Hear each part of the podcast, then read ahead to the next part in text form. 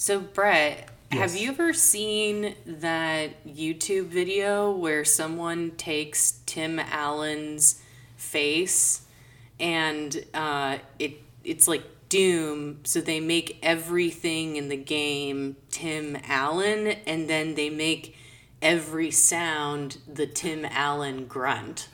No, no, I've never seen that. I, I'm kind of familiar with, with what you're talking about, which is um, taking all the textures Yes. of the game and replacing them with an image. Uh, I've, I've never seen the Tim Allen one though. That's a new one. Wait, so what other ones are out there? I didn't know that this was a genre that I needed to explore. Yeah, it's a meme. Um, I I can't remember which ones I've seen. Is genre being like- too generous to the movement? I think so. um, yeah, I can't remember which ones I've seen. It's usually some. It's very memey. Uh, like someone probably took Pepe the Frog and made all Yeah. the textures Pepe. I don't know. Right. Um, but yeah, the Tim Allen one is it's pretty amazing. I I mean, like certainly having all the game textures be Tim Allen is is by itself really just like chef's kiss. Um, because you can't see me. But uh, but when they add in the Tim Allen grunt, that Right. that That's the- really brings it all together. Uh, I can see that. Um, I'm not as much of a gamer as I used to be, but I do have to say one of the most satisfying sounds in video games is probably the sound of the shotgun reloading. Uh, in Doom, yeah, it's ah, it's so satisfying, especially because Doom is a horror game, and you're faced with these uh, like an impossible swarm of alien monsters, and you can't get out. But the shotgun is so powerful in that game, so just unloading a shotgun into a room full of baddies, oh, it's so nice. I don't know. I feel like there's a lot of existential terror to be felt just with that home improvement grunt. Yeah, yeah, I could see that too. All right. Shall we get started? Let's do it.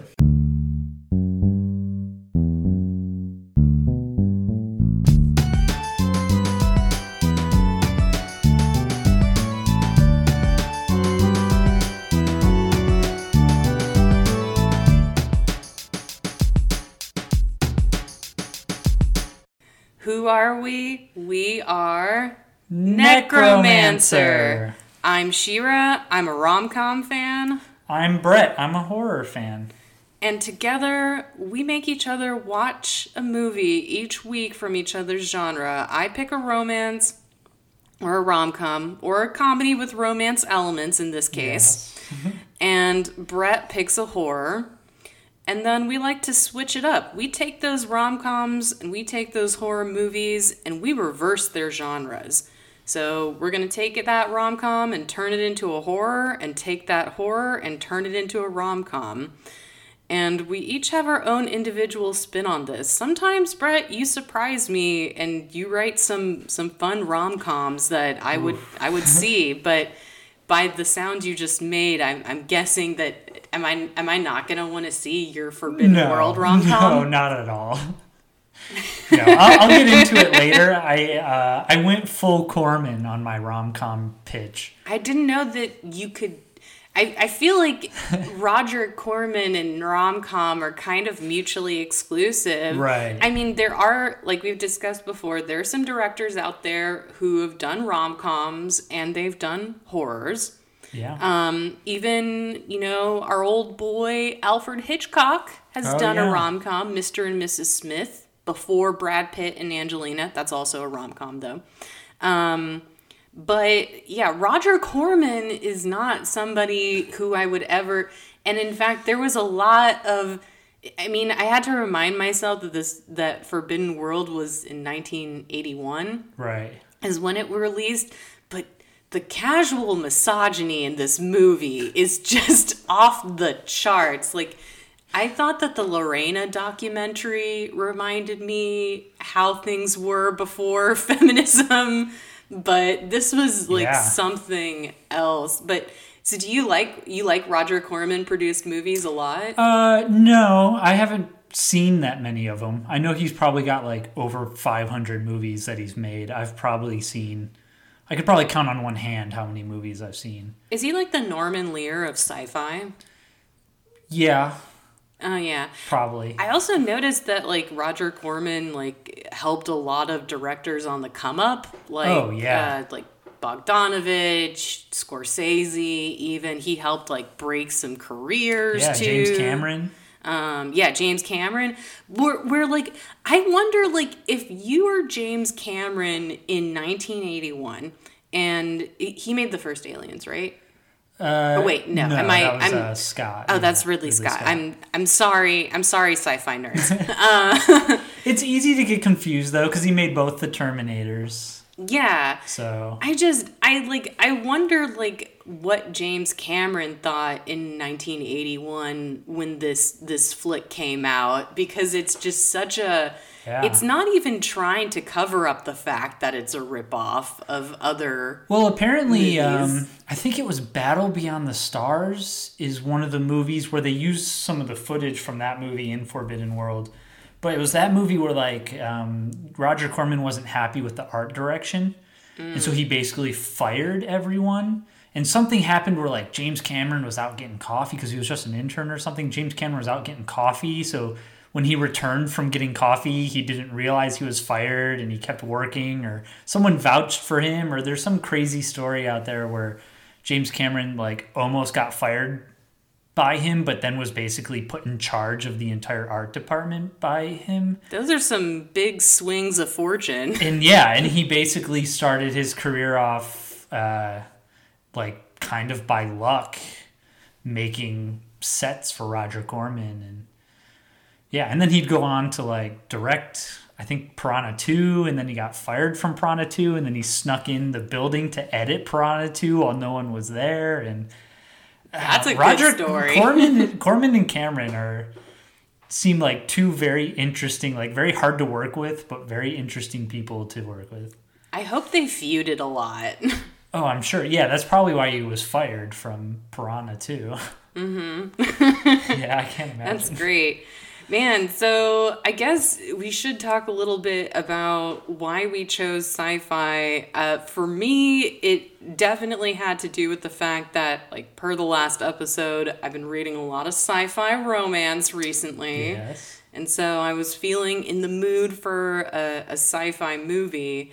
Um, I wish that there were more romances in the genre. I feel like when rom com meets sci fi, it's usually like with speculative fiction, like About Time is about the main character knows how to time travel.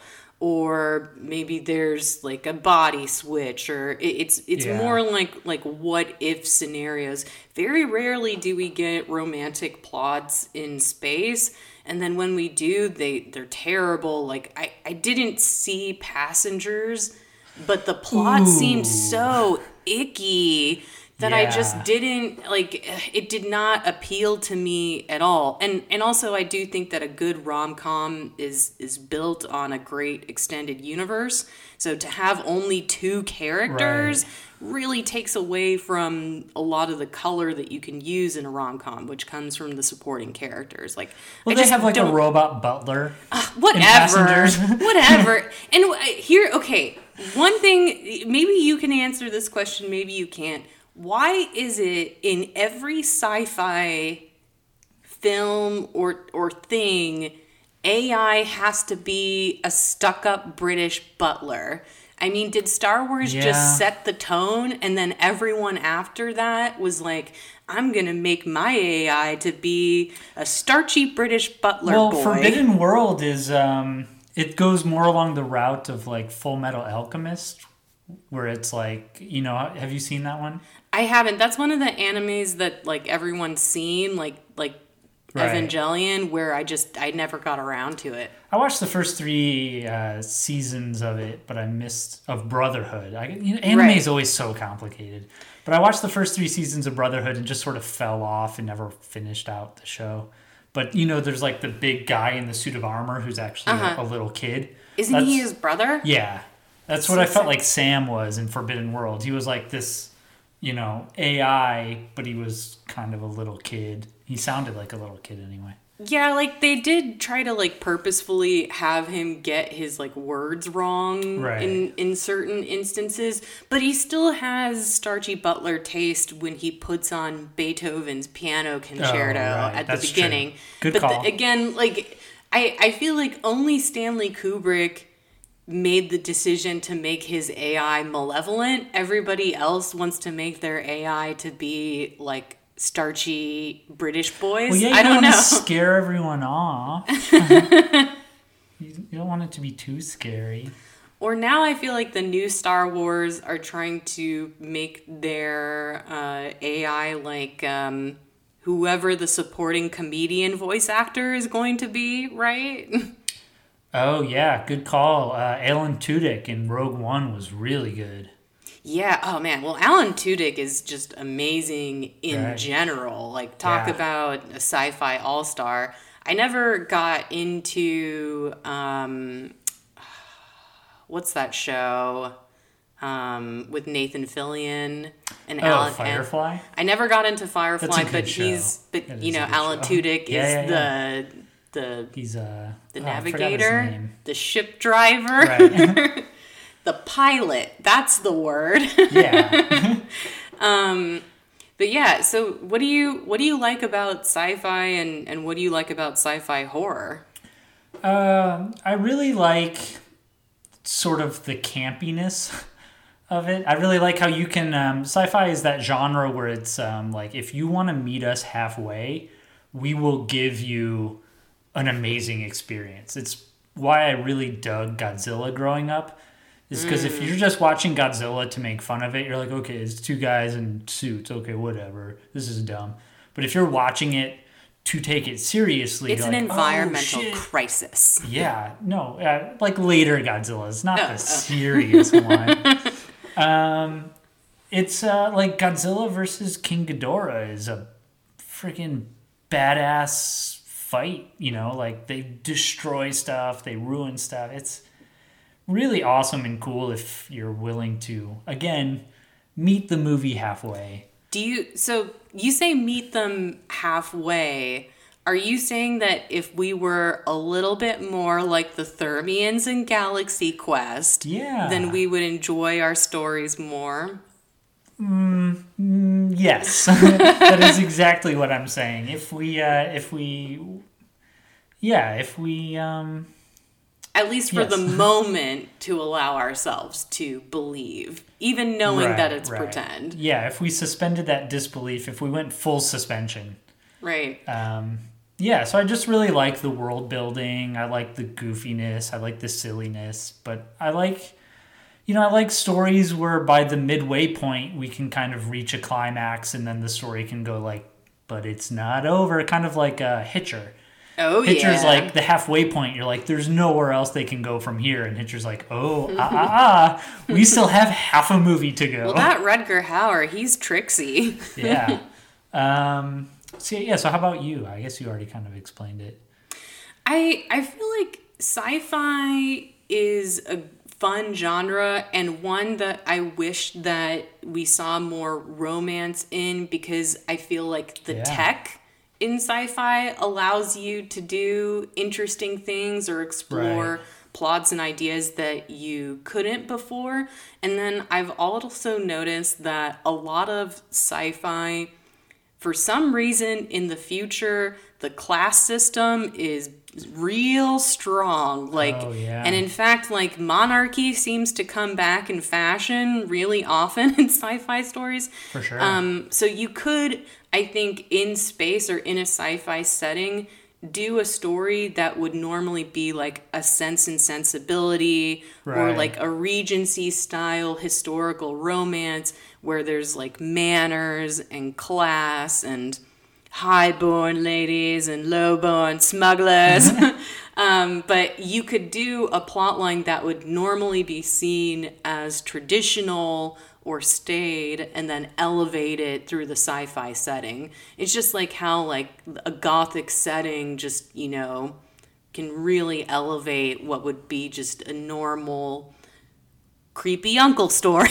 in right. Stoker or something like that. Yeah. Um, it's like again, like it's a genre that's like like as much about um, the aesthetics as the Mm-hmm. tropes. You know what I mean?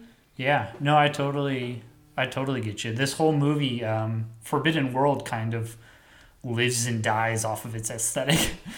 there's, yeah, there's it not really too much does. going else. In, uh, there's not too much else going on in the movie. I but- wish somebody at some point had asked, like, why are you guys putting all your takeout boxes on the walls? Right. And, like, I wish that, like, i i if I were to do like a sci-fi comedy today, I would lampshade something like that. And it's like, oh, we recycle. Yeah, but um yeah no i i do i do like that they they did that although there are there are some problematic things in forbidden world that Yeah.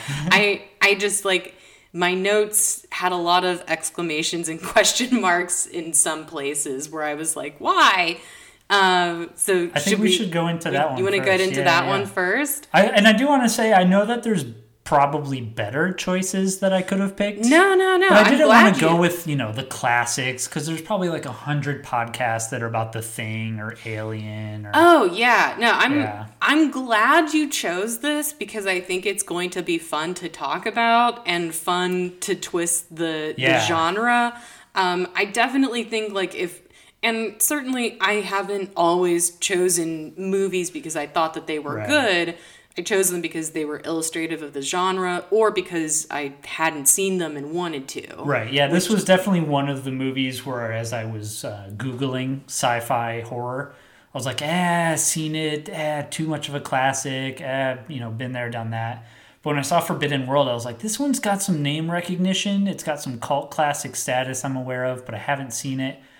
And then once I uh, saw that it was produced by Roger Corman, I was like, "Oh well, we got to get a Corman movie in here." Right, right. Yeah, I'm I'm kind of a similar person in that sometimes if I I like a, a director, producer, or actor, I find myself to be more of a completionist Right, where I just I just want to see I just want to see what they've done. Right. Even if it's good or bad, like man, like there's some deep cuts out there for your favorite directors, folks, and they're fun.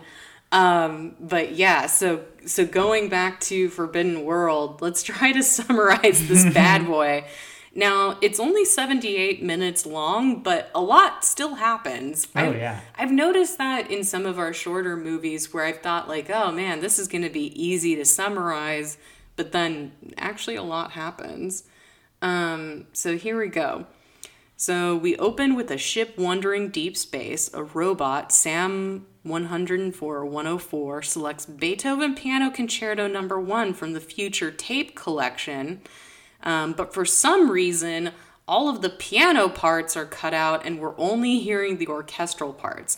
I know that that was not a design of the movie, but as it it it bothered me on a completely idiosyncratic and just sheer level. Right. I was confused because there are so many there's so many pe- like they could have chosen a symphony. They didn't need to choose the piano concerto. I don't know why they wanted that particular theme. It's a major theme. I'm not Kubrick has better classical musical taste. I'm just going to say that. Um, but so Sam wakes up the professional troubleshooter. That's his job title, by the way. Mike Colby from Stasis because there's some bad guys tailing the ship. So Sam and Colby deal with the bad guys, and then Sam tells Colby that his mission has been extended. So they hyper jump to a genetic research station on the desert planet Xarbia, where there's a problem for Colby to troubleshoot. Uh, not a tech problem, though, it's bigger than that. They meet Dr. Gordon Hauser and sexy Dr. Barb Glazer, who immediately makes it clear to Colby that she is down to clown. Oh yeah. Ooh, yeah, things are getting lonely on this station. Never mind that there's a serious problem that they have to deal with. She's, I think she's way more concerned with like getting down than. It's been a while since she's seen a new guy around. I guess so, but that makes Earl super mad. Her, the, another guy on the ship. Um, so this problem turns out to be genetic research subject 20. Subject 20 has been spliced with a synthetic DNA called Proton B. As a result, the sub- subject 20 has killed all the other lab animals and created a cocoon in the glass case of the center of the lab. While everyone is having a weird sci fi future dinner. Uh, Yeah, so- like Rice Krispie treats and candy drizzle. yeah, Rice Krispie treats, candy drizzle, blue drinks. Oh yeah. Um, also, everything in this imagined future is made out of lucite, which is like this like fancy durable plastic. And so even like the handles of the forks are this weird plastic. It they just make the future look like a really uncomfortable place instead of a place where we have better technology. Right. Yeah. They they just they they hadn't seen the Apple Store yet in 1981.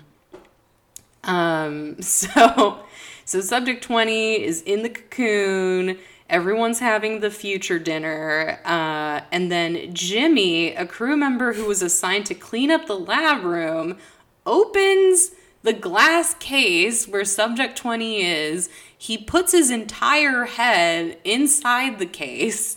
And then subject Jimmy. 20, which at this point in, in its development, subject 20 kind of looks like a black starfish. It attaches to Jimmy's face, and then Jimmy just just destroys the lab like a bull in a china shop before getting taken out. So the rest of them find him, and Dr. Cal, who's he's a wacky doctor in the Loomis tradition, uh, he claims that Jimmy's heart is still beating and takes him to another lab room. Uh, and then that night, Dr. Barb propositions Colby, and they go back to her room to have some soft focus sex. Um, Earl, another crew member who used to date Dr. Barb, gets jealous and decides to watch them on the security camera without their consent. See, I didn't know if he was watching them or not because I found that very confusing. Oh, he was totally watching them. Because it, it never it never definitively shows a shot of him watching them on a monitor, but it kind of infers like that he's watching them on a monitor. So I thought that they was- did show it. Or It shows him flipping through monitor stations, but I don't think it ever shows like an actual shot of them on a camera. I thought that it did. Maybe I was I, mistaken. I, Maybe thought I missed it, but I thought that he was for sure watching them because he was definitely like he was like pulling this weird right, toy. yeah, he's got that like yo-yo type toy, yeah. Oh man, that was that was by far. The, and he's getting all sweaty. Oh my god. Yeah, like okay, it, it's one thing that we have to watch this like 80s sex scene with these like the 80s had like a very weird definition of aesthetics. I, Right. I feel like like a man that was handsome in 81 is not the man that's handsome in 2019. Like our tastes have definitely changed. Yeah, I liked how they kind of used, like, they kind of treated Mike as if he was sort of this, like, rugged, good looking kind of guy. When he's. I know he really, looked like like a dad. He looked like an. Like a boxer who kind of retired out, you know, like I mean, he had a nice body, but like Yeah. he just looked like a regular guy. Like right, yeah, like he he looked like middle management, which is what I imagine a troubleshooter is Sure, in sure. in the Federation system. Um, but yeah, so this sex scene is transposed with Earl a close up, an extreme close up of Earl's sweaty, angry face. And so I wrote here after getting angry, turned on, or both, Yeah. Earl notices an alarm warning and he goes to check it out. Subject 20, having grown more, then kills him. Now, the next day, this is what really infuriated me. Oh yeah. The next day, Tracy Baxter, the only woman, the only other woman on the ship, and also Jimmy's grieving girlfriend, she decides to do some self care by having a steam bath. And then Colby comes into the steam bath, and she tells him to leave multiple times, Oh, and he does not leave. But then her reaction in 1981 is to then order him to take his clothes off if he's going to stay, so they'll be even. Right. Well, Right. yeah, it's all. Yeah, it's equality. it's feminism. I not- thought you were a feminist. Not since the butter spilled in Halloween have I seen such a transparently Right. male written dialogue. Like, even the butter scene in Halloween where she takes off her clothes makes more sense to me Well, yeah, you get butter on your clothes, you take off your clothes. Uh, yeah. Right, right. But like you don't just stay after a woman tells you to leave multiple Well, she's in danger. He's trying to get her out of danger. she doesn't know that. but but still regardless, they it, Colby Dr. Barb is not enough for Colby. He he just Right. wants more. And to be fair, I was reading about the actress who played Tracy Baxter. She wasn't in a lot of movies, but apparently one of the producers of the film met her and was like, "You have to put this woman in this movie." And and they didn't want to put her in the movie. Yeah, I mean, no offense, but she's not particularly good in the She's movie. She's really not a great. She is a beautiful woman, Right. But she is not a great actress, and it, that But also, whole- in her defense, she's uh, maybe not really given a lot to work with. she's she's given like zero to work with, and So- and it gets crazier later. Um, let's just say that the, the that the dimension on these female characters is is limited. Um, so Tracy and Colby are are chatting with each other. Subject twenty breaks into the sauna through the ceiling, um, but they escape. Um, and then Subject 20 gets outside the station onto the desert planet. So the boys go into the desert to look for Subject 20, and when they find it right outside, and it's literally right outside, um, Dr. Gordon then gets killed.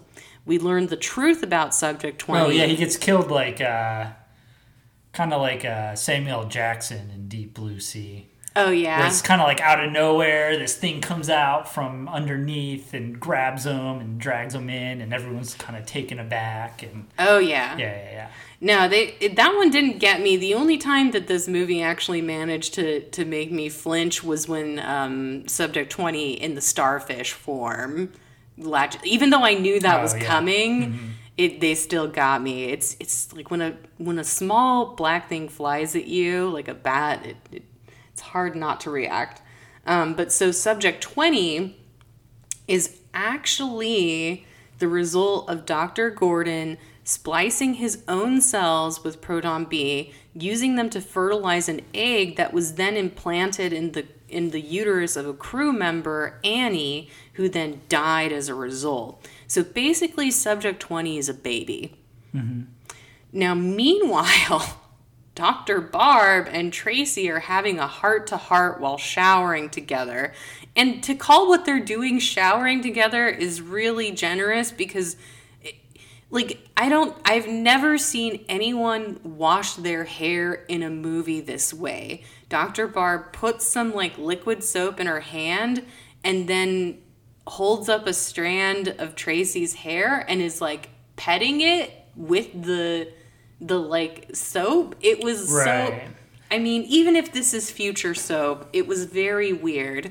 So now you must have got the extended cut because I didn't get oh, that. Oh, you scene. didn't you didn't get the showering scene? No, they, they they allude to it. They cut to it a few times in this weird Oh, way. in the flashes. Yeah, but they don't ever actually show it outright. So I was like, this must be from the extended cut. Wow, I Yeah, guess yeah, I guess I did. Amazon's got the extended cut. Ooh. Ooh.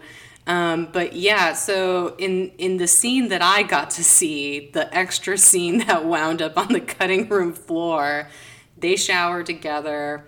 And Dr. Barb has this idea that subject 20 is intelligent, so if the ladies talk to subject 20, it will leave them alone, which is the stupidest idea anyone's ever had. I think It- so? I thought it was really smart and good. Really? Yeah, Are I you I was. Yeah, I was mad that everyone else was making fun of her for it. Yeah, it's an it's an alien thing, but it's an intelligent creature, and it, it's they understand its wants, which are to eat, and so they're trying to communicate. They're trying to solve it non-physically. I thought I- it was really nice. I don't know. They don't use it like they they go to the computer, type, type, type, and then the end. But Maybe I'm just more like one of those imperialist commanders in a sci-fi movie, like you know, like the so. one in Shoot Kong first, who wants later. to to kill Kong. No, Yeah. oh, like is that Samuel Jackson in Yeah. Kong? Yeah, yeah. I'm like I'm like Samuel Jackson in Kong. Yeah. Shoot first, talk later. Um, but all right, all right. Now I I've heard an alternate opin- opinion. I'm. I mean, I just maybe I was insulted because I was thinking that the writers would be like, "Of course, the women would think you could talk to it." Sure. um, but but yeah, like Barb has an idea. They're gonna talk to it, and so Tracy agrees. And then the women put on two short robes instead of getting dressed.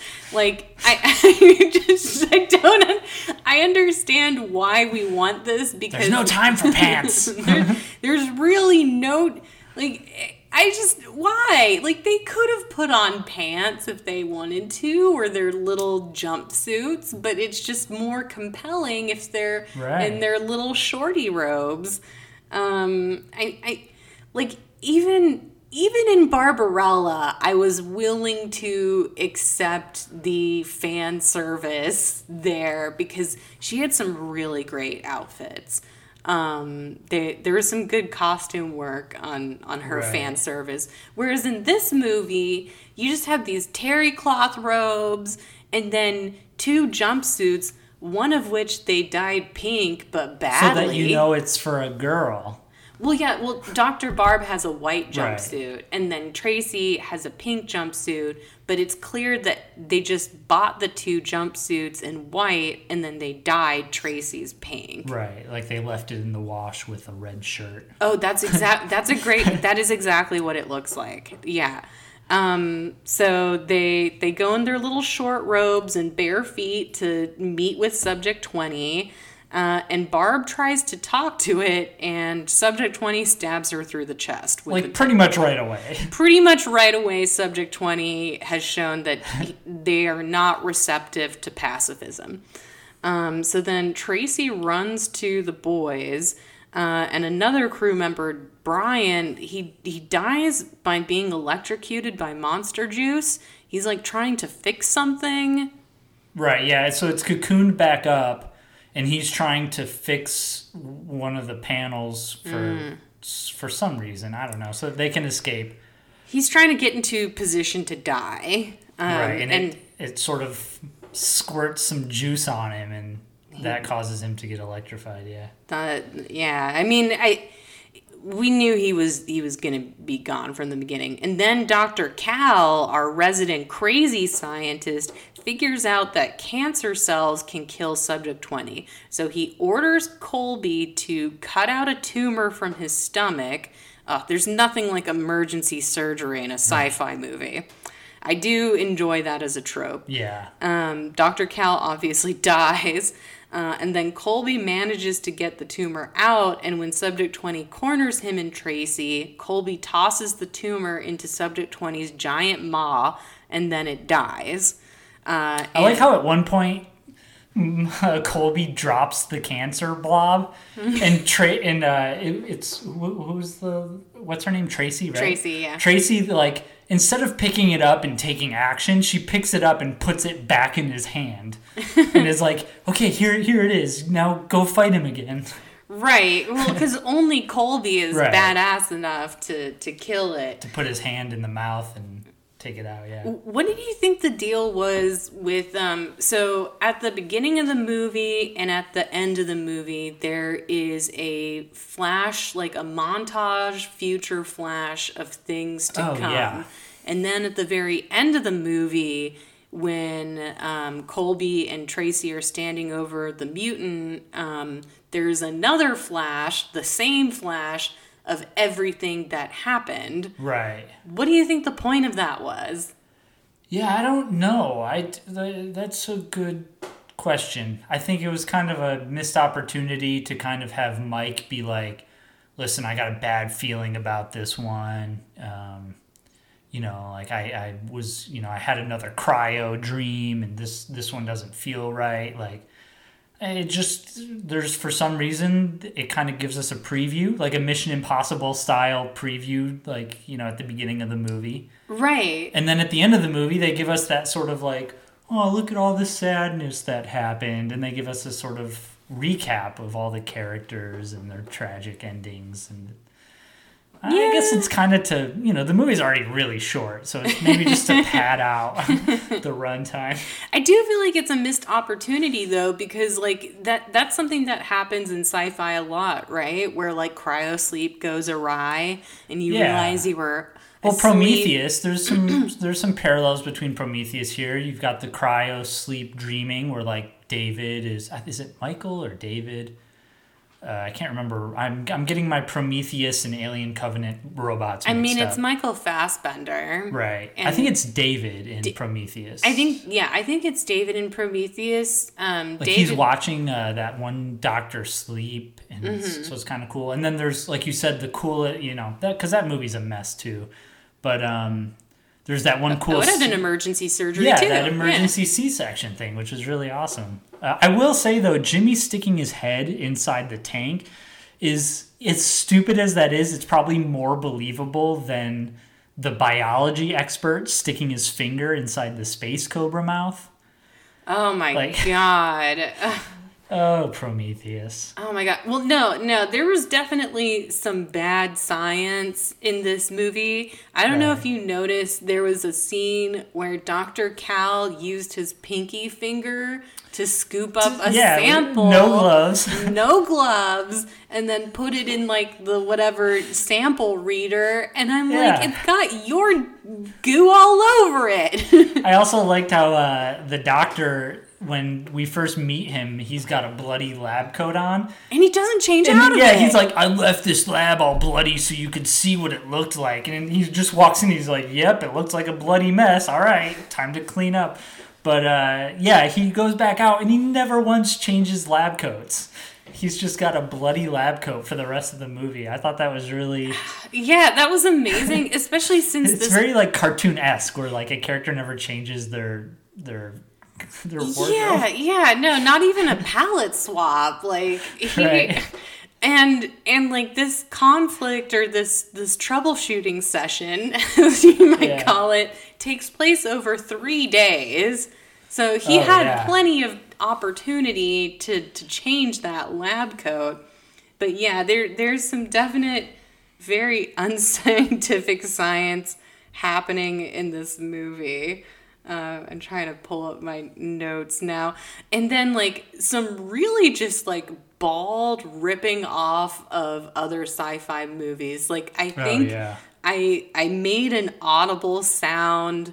Or I, I made a noise when um, you got the Forbidden Planet title, and then we zoom through the title letters Right. like it's like a Star Wars thing, right? And I'm like, ah! Yeah. It, yeah. At one point, one of the crew members is playing like space saxophone. Oh god, that was amazing. Guys, so it was like it was a saxophone made out of clear plastic that made like MIDI sounds. That Yeah, I yeah. I did like the space sax a lot. Oh man, that was just amazing. Um and god, that that sex scene was so weird. Like Yeah. It uh, it was very gratuitous, uh, very 80s, like you said. I mean, I feel like it would have been fine if they didn't like. I would have been fine watching this sex scene, like in like, oh, these characters are getting down. It's that it's that kind of like genre movie. But then to like transpose it with the close up of Earl's face, Yeah. Really was gross. too really gross. Like, And they could have really played up more on the scars and stuff. Because later, when he's flirting Oh, with yeah. Tracy, he's like, "Got this scar from a Namian battle axe." And then later, she comes in and she's like, "Oh, talking about your scars again." yeah, It's like, you know, I don't know. Yeah, the the sex scene could have been a little, a little more character development going on there, but I also instead they're just like, "Eh, you're naked, start kissing."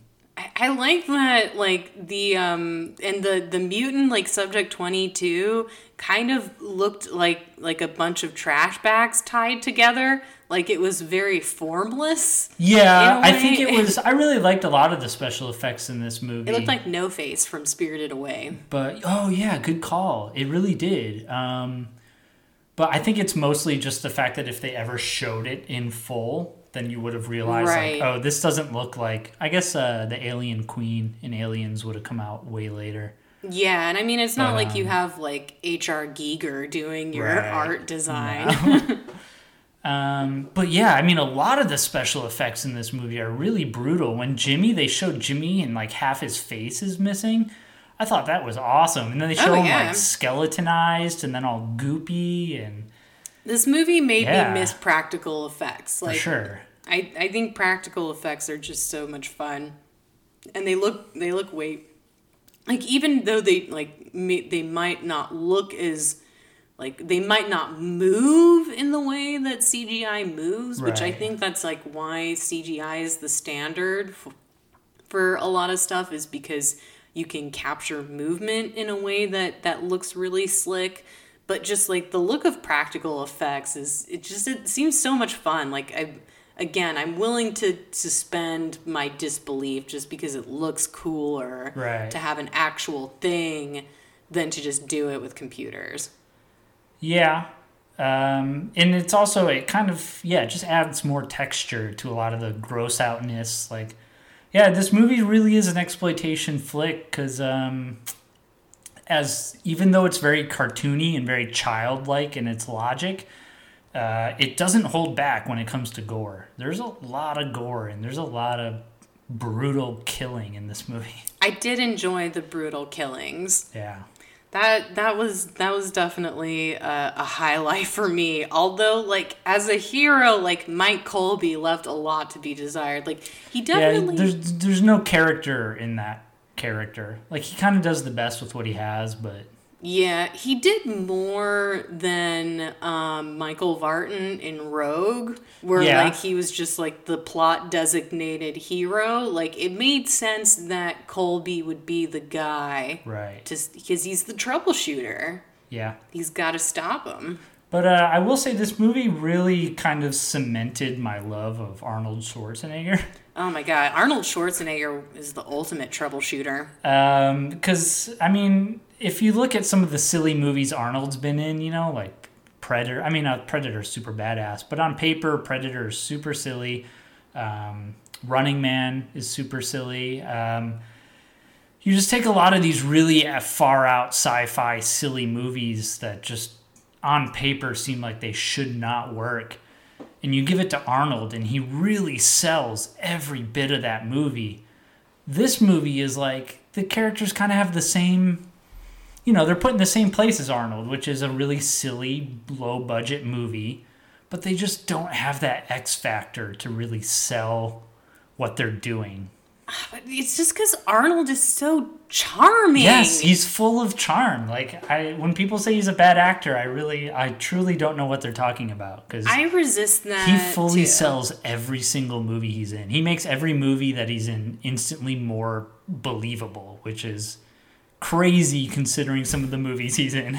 Well, I think he's already so unbelievable Right. that he, as a as the least unbelievable thing in an entirely unbelievable universe, it fits him very well. But like, man, like yeah, Arnold Arnold is special. Like I feel like you can see that just watching like Pumping Iron. It's like this guy's gonna be something. Yeah. So when when are we gonna get Arnold as president, like Demolition Man? Ooh, that's a good question. I feel like he no, I guess Well, he's, he's not he's not technically eligible Right. yet. yet. That'll change. Um, so who I guess we should go into our um Our crushes. our crushes. Yeah, yeah, yeah. Ooh. Well, although I think that Tracy's an attractive young lady, and and I she's a very beautiful woman. I ended up looking up her very short IMD Right. credit afterwards. I gotta say, I had a little crush on Sam. You know, I also Okay. like Beethoven. Maybe I don't say the right thing all the time, and I would probably be as disappointed having to deal with Colby as Right. Sam is. Like when they say they're like, oh, they don't need you, they turn you off, and then the shit Yeah. hits the fan, they turn you back on again.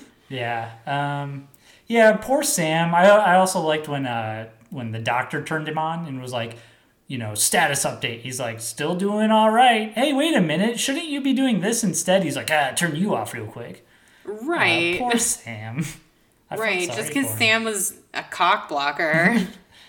Um, I really liked Mike in this movie, but um, I don't know. I guess if I had to go for like a crush, you know, that's kind of like someone who just tickles me in, in just the right ways, I'm gonna go with Dr. Kale. I knew you were gonna pick Dr. Cal. I Got knew that it. Loomis vibe. I knew it. Uh, As soon as I saw Dr. Cal, I was Oh, like, yeah. this is a Brett character. For sure. Oh yeah, the, the fact that he keeps the bloody lab coat the whole time. My my favorite scene with him is when he's like is putting together what the alien is doing, and he's like spitting biological jazz as he's like the proton cells are regurgitated into the human cells and they're formed in like he's coming up with all of this he's like discovering it in the moment but he's like really proud of himself and he's kind of like riding that wave of like yeah and that's what it is yeah and then it must be this and then it must be that and it's ah it's like all i can describe it as is like biological jazz It's- Biological jazz is a great, yeah, because like that's what it is. Like whenever there's like scientific jargon, Right. But usually it's like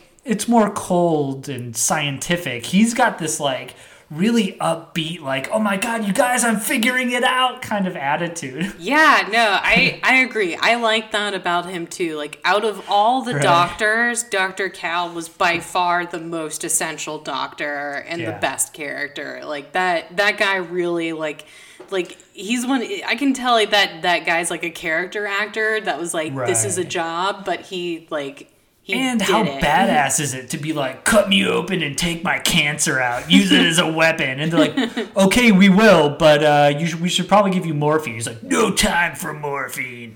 Right. No, Dr. Cal, Yeah, I would argue he's the real hero Right. here. He doesn't molest any women and Right. he ultimately saves the day with his tumor. Yeah. That is a tumor. It's not a tumor. it totally is a tumor in this case. All right. So let's get into these pitches. do it. So you're telling me that I'm not to like this rom-com pitch? No, I spent way, way, way more time on my Galaxy Quest one because I love Galaxy Quest as a movie. It's one of the best movies ever made. It really is one of the best movies of all time. Like I It's so good. to be totally honest with you, I took notes on Forbidden World, but then when I was watching Galaxy Quest, I started just watching it and then I stopped taking notes completely. Yeah. Um, so I really wanted to do Galaxy Quest justice, which I hope I did. But for Forbidden World, I said I went full Corman.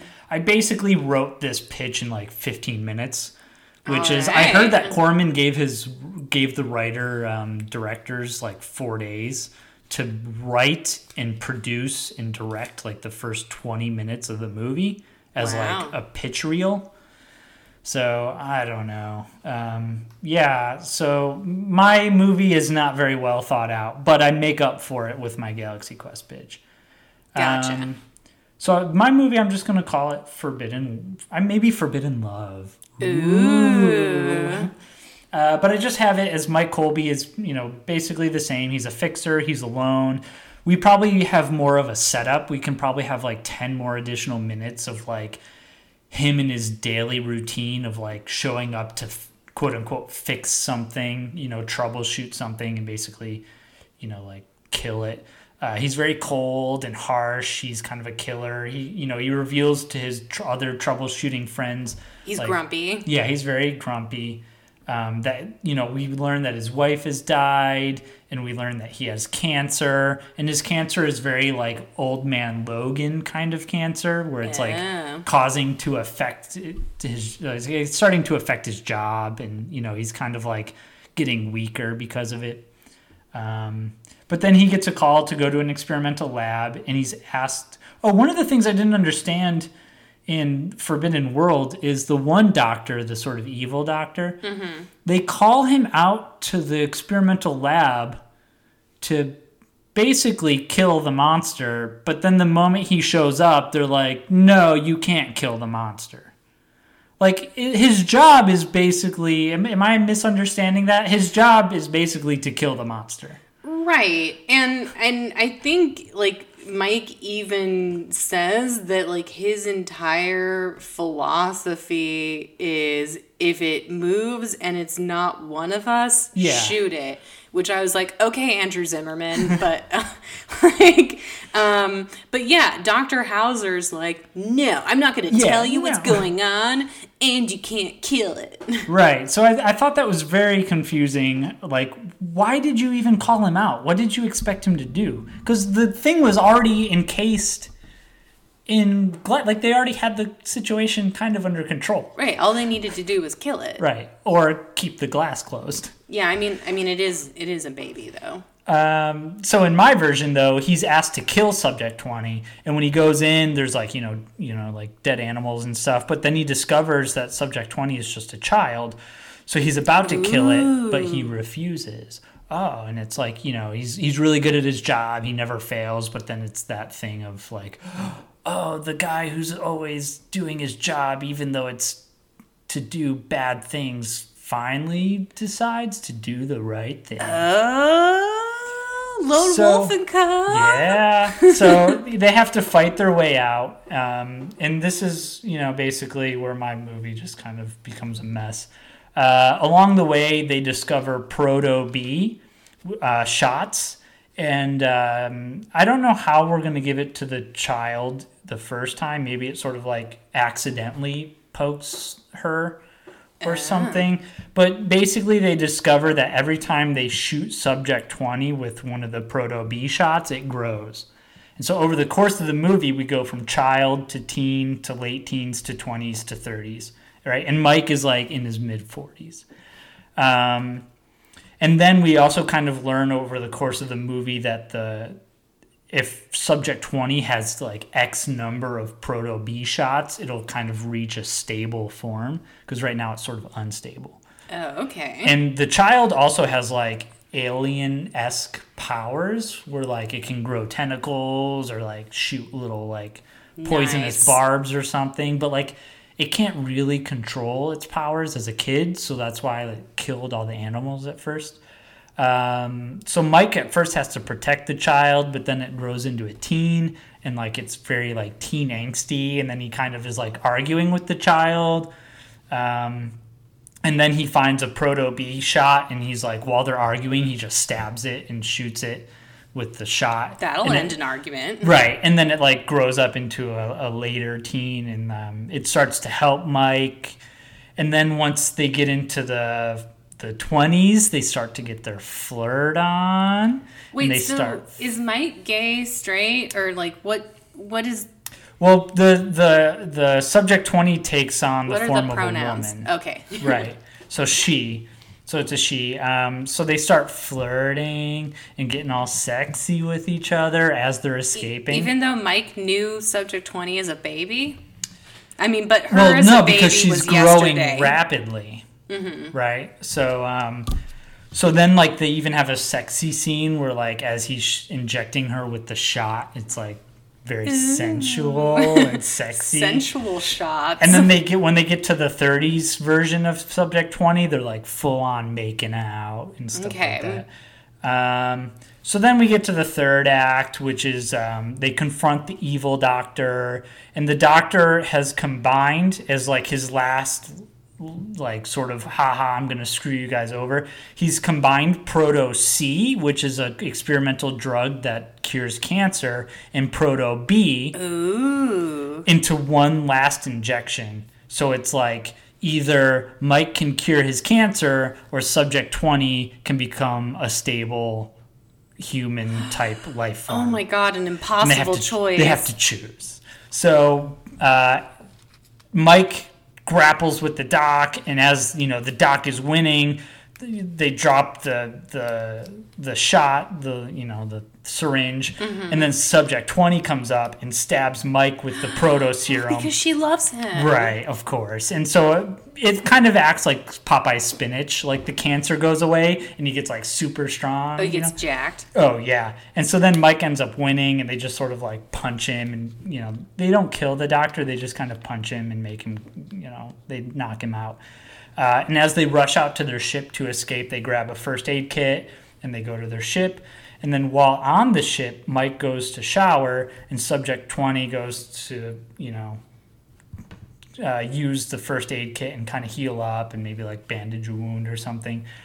Uh, but she goes through, maybe like something falls out of Mike's jacket pocket and she notices it's a picture of his dead wife. Uh-oh. And so then she also notices as she's going through the first aid kit that there's one super secret vial of Proto B Oh, that was left behind. Up. So she takes the Proto B and injects it, and then when Mike exits the shower, who's waiting for him but a alien, sexy Subject Twenty version of his dead wife? Wait, no, she changed into the. De- that's her stable form? Yeah, But So- that's horrifying. I know it, but it's like it's it's horrifying in the passengers aspect where it's like it's meant to be sweet, but the actual like audience, the the actual audience like takeaway is kind of like that's actually really disturbing if you think about it. but you're not meant to think about oh, No. it. So basically, the movie ends with them flying off into space, making love. Uh, yeah, and that's how- sweet, sweet space love.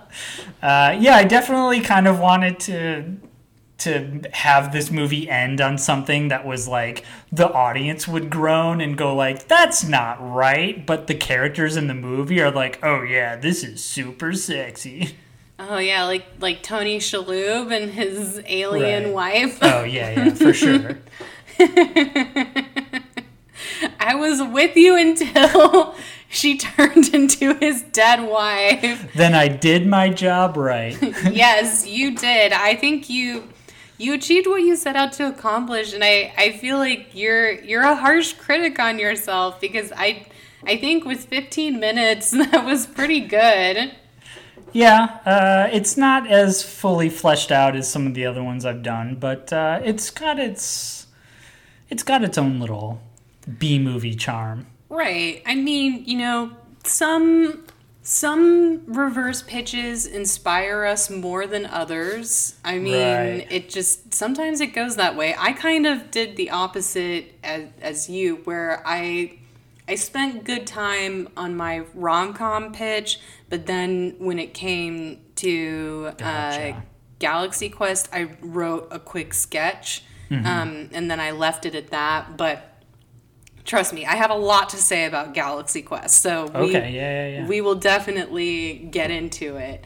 So for my rom com reversal of the Forbidden World, I changed the title to Above Your Station okay which is kind of a double entendre.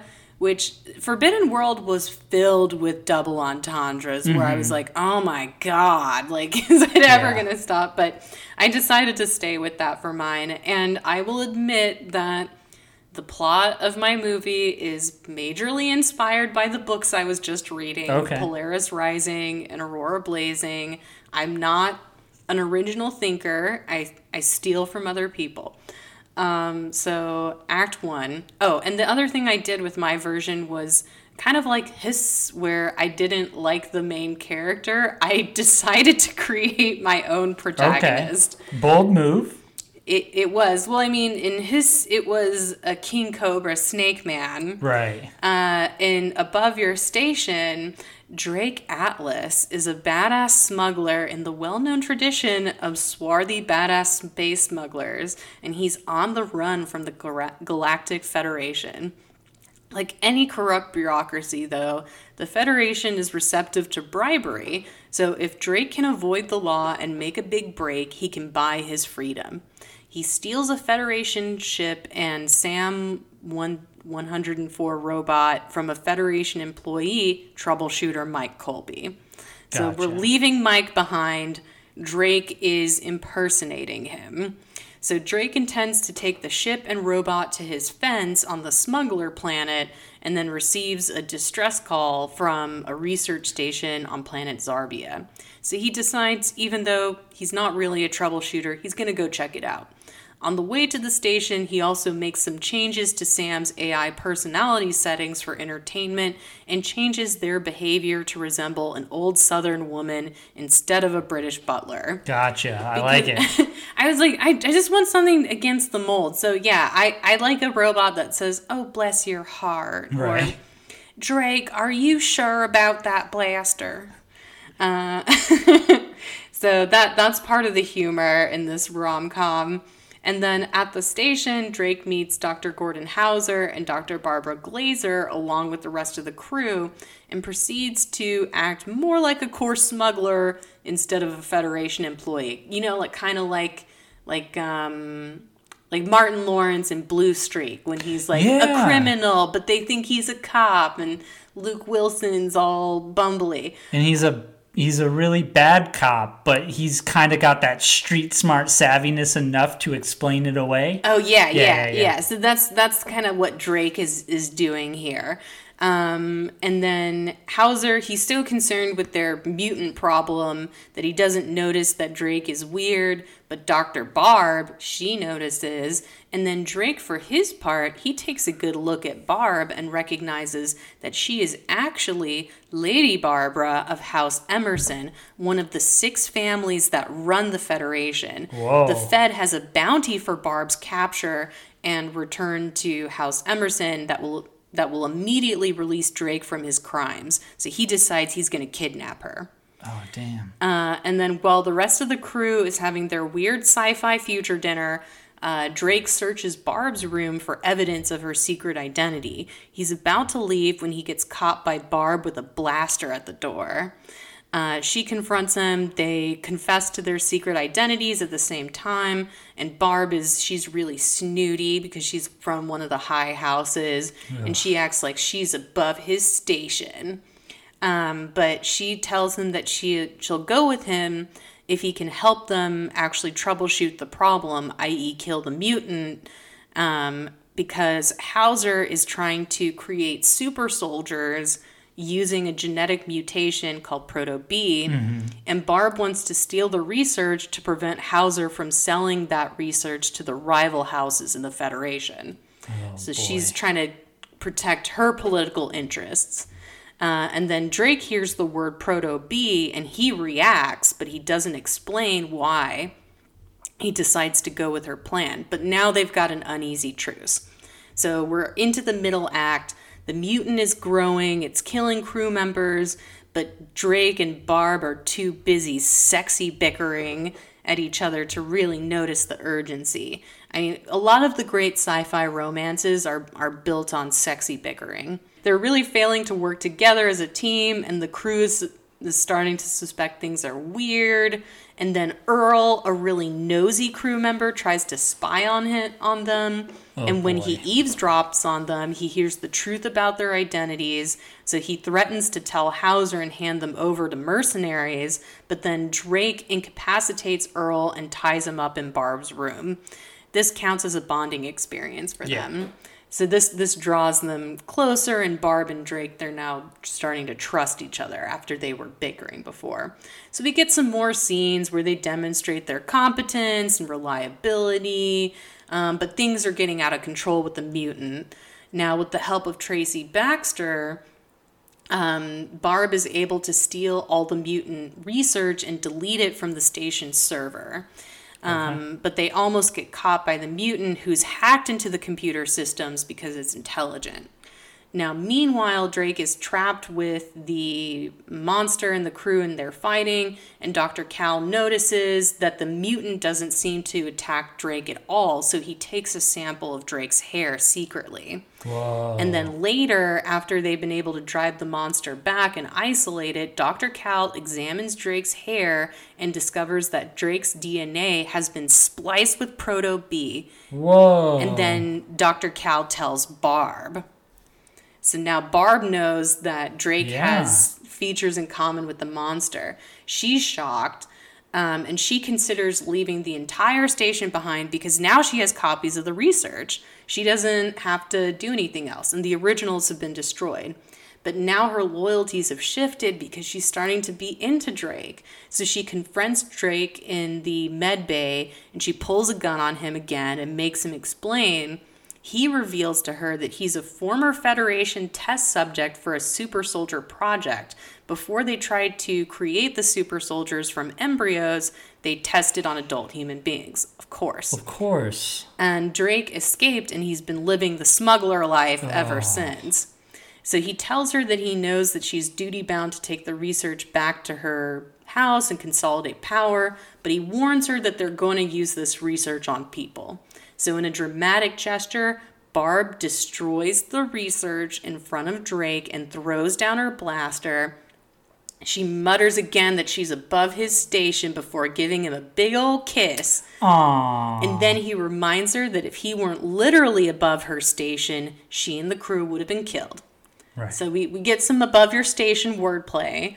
Um, and then Dr. Cal interrupts their little love moment, telling them the mutant's coming, that they can kill it with cancer. We do the same thing as the first movie. Drake throws Dr. Cal's tumor at the monster.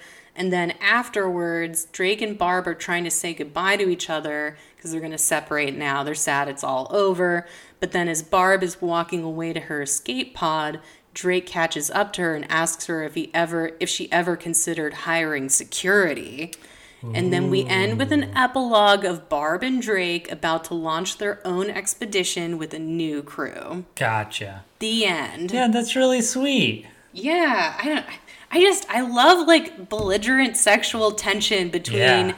upper class prissy ladies and smuggler men. Like Right. Star Wars really got that element right. Oh, for sure. If only it was just about that. I, I think I speak for other rom com fans when I say we wish that Star Wars was just about Han Solo and Leia. Yeah. I mean, I guess the wider like plot is interesting. too. Yeah, I mean, I like Mark Hamill. Um, but yeah, I like how yours has that uh, sort of like inherently baked in tension and you know, sort of like two people who don't want to work together, sort of reluctantly working together. But even when they have to work together, they're still like frenemies about it. And yeah, they like totally go from like slowly go from complete rivals to lovers. Yes. Well, I feel like like a good enemies to lovers setup has to be built on the idea that these people are coming from very different perspectives. Right. So like class difference, you know, gender difference, like it, it has to be baked in in such a way that where like they have very set perspectives and what they believe and then the other person has to represent the other side. So dirty smuggler versus highborn princess is a really great setup. Yeah, no, I uh, I totally agree. Hmm, Thank you. Yeah. Um. Yeah. So, uh, did you want to get into Galaxy Quest? Let's do it. Let's quest the galaxy. You want to summarize this movie? Boy, my summary's pretty uh pretty well in depth. So I'm gonna I'm gonna try to go through it as quickly as I can. But feel free to jump in Okay. wherever you need to, because I this movie's so well written that like I didn't want to miss a single beat in my I know. in my it- recap. It's just like every moment is either foreshadowing something or calling something back or setting something up or paying Mm-hmm. something off. It's ah, and in an hour and 42 minutes. they earn every single minute. every minute. Movie. It's this movie is jam packed. It's so good. Uh, so we start off with the cast of Galaxy Quest sitting backstage of a convention waiting for Jason Nesmith, who played Captain Peter Quincy Taggart. Uh, the crew consists of Gwen DeMarco, who is Lieutenant Tawny Madison, whose one job on the ship was to repeat the computer. There's Alexander Dane, a thespian who regrets being typecast as Dr. Lazarus, Dr. Lazarus, known for his famous revenge chant. Along with them are child, now grown up actor Tommy Webber, who played the ship's pilot, and easygoing Fred Kwan, who played the ship's mechanic. And Laredo also is rom a rom com boy. He was the teacher in Ten Things I Hate About You. Oh, yeah, you're right. I was mm-hmm. wondering where else I had seen him from. Yeah. Wow. Good call. Of course you would know that. Um, so when Jason finally does show up, he's the star of the show, and the audience loves him almost as much as he loves himself. But when Jason overhears some quote unquote fans dissing him in the bathroom, this causes him to get snippy with some die-hard questies led by Brandon and go home and drink himself to the point of a blackout. Jason is woken up by a group of overzealous weirdos who he mistakes for in character cosplayers. The weirdos turn out to be real aliens who take Jason into space, although he doesn't realize it due to his hungoverness. Thinking the whole thing to be an elaborate fan event, Jason assumes the role of Commander Taggart and interrupts a real negotiation with real alien warlord Saris by shooting his spaceship full of missiles. It isn't until the aliens send Jason home in a space pod that he realizes what just happened. Jason rushes to his fellow cast, bumping into Brandon and accidentally trading communicators. Jason attempts to convince the cast to go with him as the alien weirdos show up to take Commander Taggart back for more negotiating. The cast refuses at first until they realize this could be a potential paying gig and demand to go so with Jason. much. like that was such a like good like Yeah. um meta move where it's like they're actors. Of course they're gonna do anything that looks like a job. Right, that beat of like you don't think they were paying like or you don't think it was a gig, do you? And they all just kind of sit there and then rush out of the van. That was a good beat. Um, so they demand to go Jason. However, they are in for quite a surprise when they are space potted up to a spaceport. Everyone seems shocked except for Fred Kwan, who takes uh, pretty well to the whole situation. Uh, next, they are led to the Protector 2, a recreation of the ship they flew on their show. Tommy Webber acts as the pilot and manages to get the ship out mostly in one piece. The crew flies to negotiate further with Saris, who survived the initial negotiations. Uh, Jason tries to trick and attack Saris again, but Saris attacks first, blasting away at the Protector 2. Tommy puts the ship into turbo, but the ship can't take it for too long and stops right out front of a magnetic minefield. The ship manages to escape by uh, entering the minefield, although the beryllium sphere, which charges the ship, takes heavy damage in the process. It is discovered, though, that there may be beryllium spheres on a nearby planet with a mining colony. The main crew goes to investigate and discovers there are spheres there, but there are also miners, which happen to be small childlike looking creatures that appear cute but are actually very dangerous, which the crew find out by observing as they attack and eat one of their own who is wounded. I love that scene so much because they made the aliens look really cute. Right. My favorite line in the whole movie is when uh, Sigourney Weaver goes, "Let's get out of here before one of those things kills Guy." it's so funny that like they're not even concerned for their own safety; they're concerned for Guy, who's clearly the first one who's gonna go. Yeah, because Guy, played by Sam Rockwell, Right. has the meta He's- intelligence to know that he's the type of supporting character. Yeah, he's the red die- shirt. Yeah, he dies to let everyone know that it's serious. Do I have a last name? Do I? um, so they're led by Jason, and the crew manages to seal a sphere, and they are chased to their ship, where Jason is left behind and captured by the miners. He's woken up by a pig lizard like creature, and the miners are all watching nearby chanting. Jason fights off the creature as the crew debates whether or not they should teleport him up to the ship and trust what could be faulty equipment. They test it out on the creature first, which turns inside out and explodes. The miners continue to chant, then quickly disperse as a giant rock monster assembles and towers over Jason. Jason runs away and encourages a panicking Fred Kwan to beam him up. Fred makes lovey dovey eyes with the alien Laliari and finds the courage to beam Jason up at just the last minute. Just as the crew celebrates, Saris boards the ship and discovers the Galaxy Quest crew to be actors.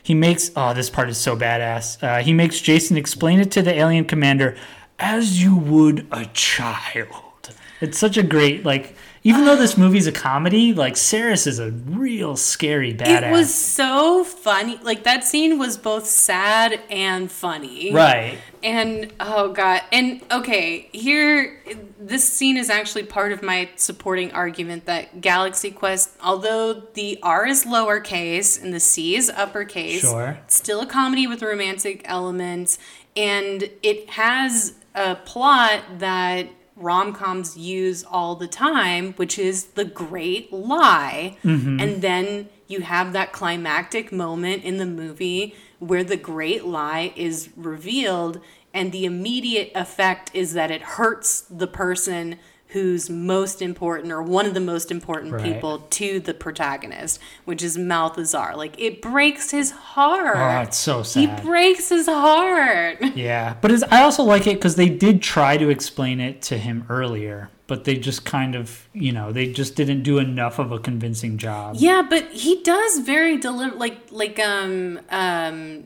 J- Jason is his name. I want to just call him Tim Allen, but Jason does th- try to tell him at first, but then he he realizes that they think it's real, and he decides to Right.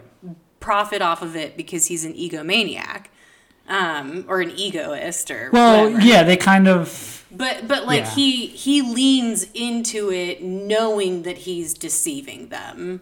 Right. Yeah. Yeah, yeah. But yeah. then feels bad about it later. Of course.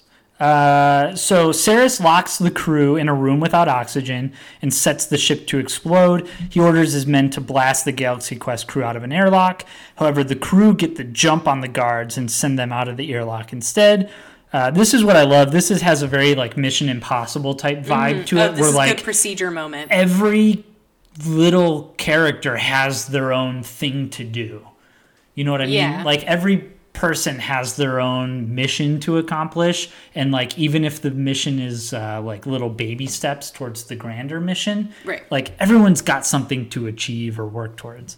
Uh, Jason and Gwen have to go stop the ship from exploding. Fred, Guy, and Laliari go to reset the oxygen. Alexander and a sneaky alien who looks up to Alexander's character attempts to buy Fred and the gang some time by cracking open the door where the rest of the crew is being held, and Tommy practices driving the ship. So, everyone exceeds at their own little mission with the help of Brandon and the Questies, a rock monster, and a strength chat.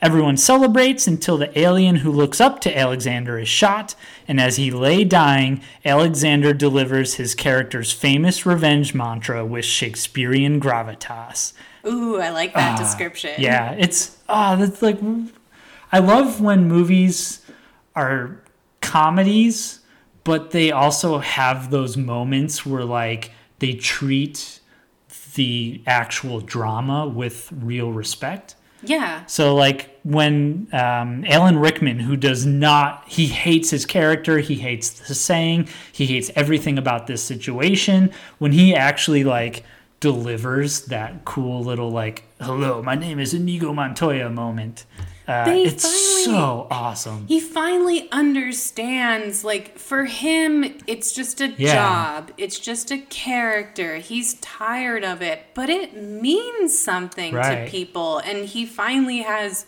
respect for the emotional connection that that So- fan it has. makes me cry yeah. like a little baby Yeah, it- every time.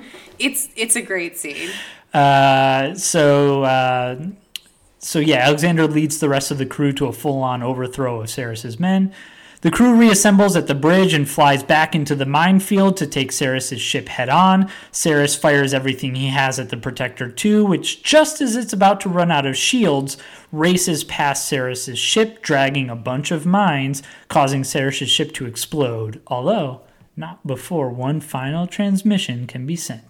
Dun dun dun. Oh, Then Fred, who usually is on the lower decks of the ship, enters the bridge and begins shooting everyone. Just as Jason is about to die, he activates the mysterious Omega 13, which turns out to turn back time for him for 13 seconds. Using this knowledge, Jason beats up Fred just as he enters the bridge, and the crew holds him back in confusion as Fred transforms into Saris and is stopped by the alien commander, Mathesar. Uh, then we get to the end, which is the Protector 2 is racing at Earth at rapid speeds. The alien crew must depart from the bridge, although Laliari joins Fred on the bridge. Uh, very nice little touch. Uh, so the crew launches off on its own and into our atmosphere using fireworks that Brandon and the Questies set out for visual guidance. Tommy is able to crash the current convention. As the crew exits the crash, No casualties. no casualties, just a few broken cars and you know uh, one scraped out parking lot. That's it. Um, as the crew exits the crash ship, they are introduced by Kevin McDonald. Nice little cameo there. Yeah, kids in the hall. Yeah. Saris exits the ship and Jason quickly takes action by shooting him, causing him to explode. Jason takes a bow, then invites his crew to take a bow with him as the convention fans go wild. The end. And he also gives Gwen a big fat kiss. Big fat kiss for Gwen. Yeah. Nice little moment there. Um, yeah, I feel like I could just do, um, you know, the old SNL skit, the Chris Farley show, Mm-hmm. where it's just Chris Farley nerding out on his favorite celebrities. Like, remember when you did this? That was awesome. I feel like the podcast could just be me doing that for the rest. like, this whole movie is perfect. It it is a perfect movie, and I I think I told you that I actually um, raises up glasses. I actually studied this movie in college. Um, it was an assigned movie in a literature class, and I Galaxy Quest like it's a perfect movie, and it's also so smart. Like Yeah. it, it's it's such a smartly done movie that doesn't rub it in your face Right. either that it's so smart it's not pretentious about it um, but i feel like galaxy quest is my exhibit a for my entire argument for why realism as an aesthetic choice doesn't do anything for me at all Right. because you don't have to have a realist narrative to capture emotions, to capture experiences that are real. Um, and and I feel like that's the whole setup of this movie is what is the point of entertainment? What is the point of of story if we're just pretending? And the point is that even if it's just pretend, even if it's this overblown sci fi narrative, they still tell the truth about human experience. And that's what the Thermian aliens really care about. Um, also, I feel like it's it's a good time to reveal that.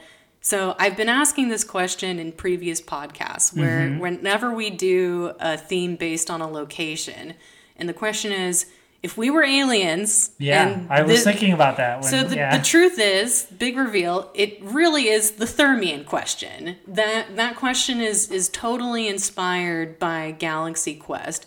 And and it really like I think like when you ask a question like that where it's like if whatever you're reading or watching just came through a shoot and you assumed that these were historical documents, mm-hmm. what would you then think?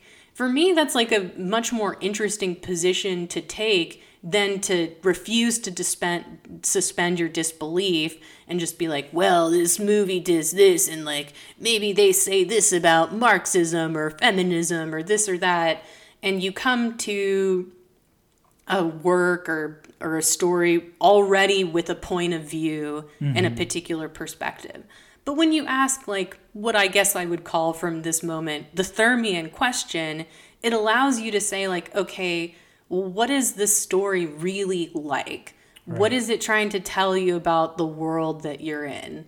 um, rather than you know coming to something with a bunch of assumptions that color the way you think about it i think like having that kind of like innocent approach can allow you to appreciate something a lot more. Does that make sense? Yeah, definitely. Um, I would just have to say, from a from a more entertainment based point of view, uh, I really dig how this movie is able to like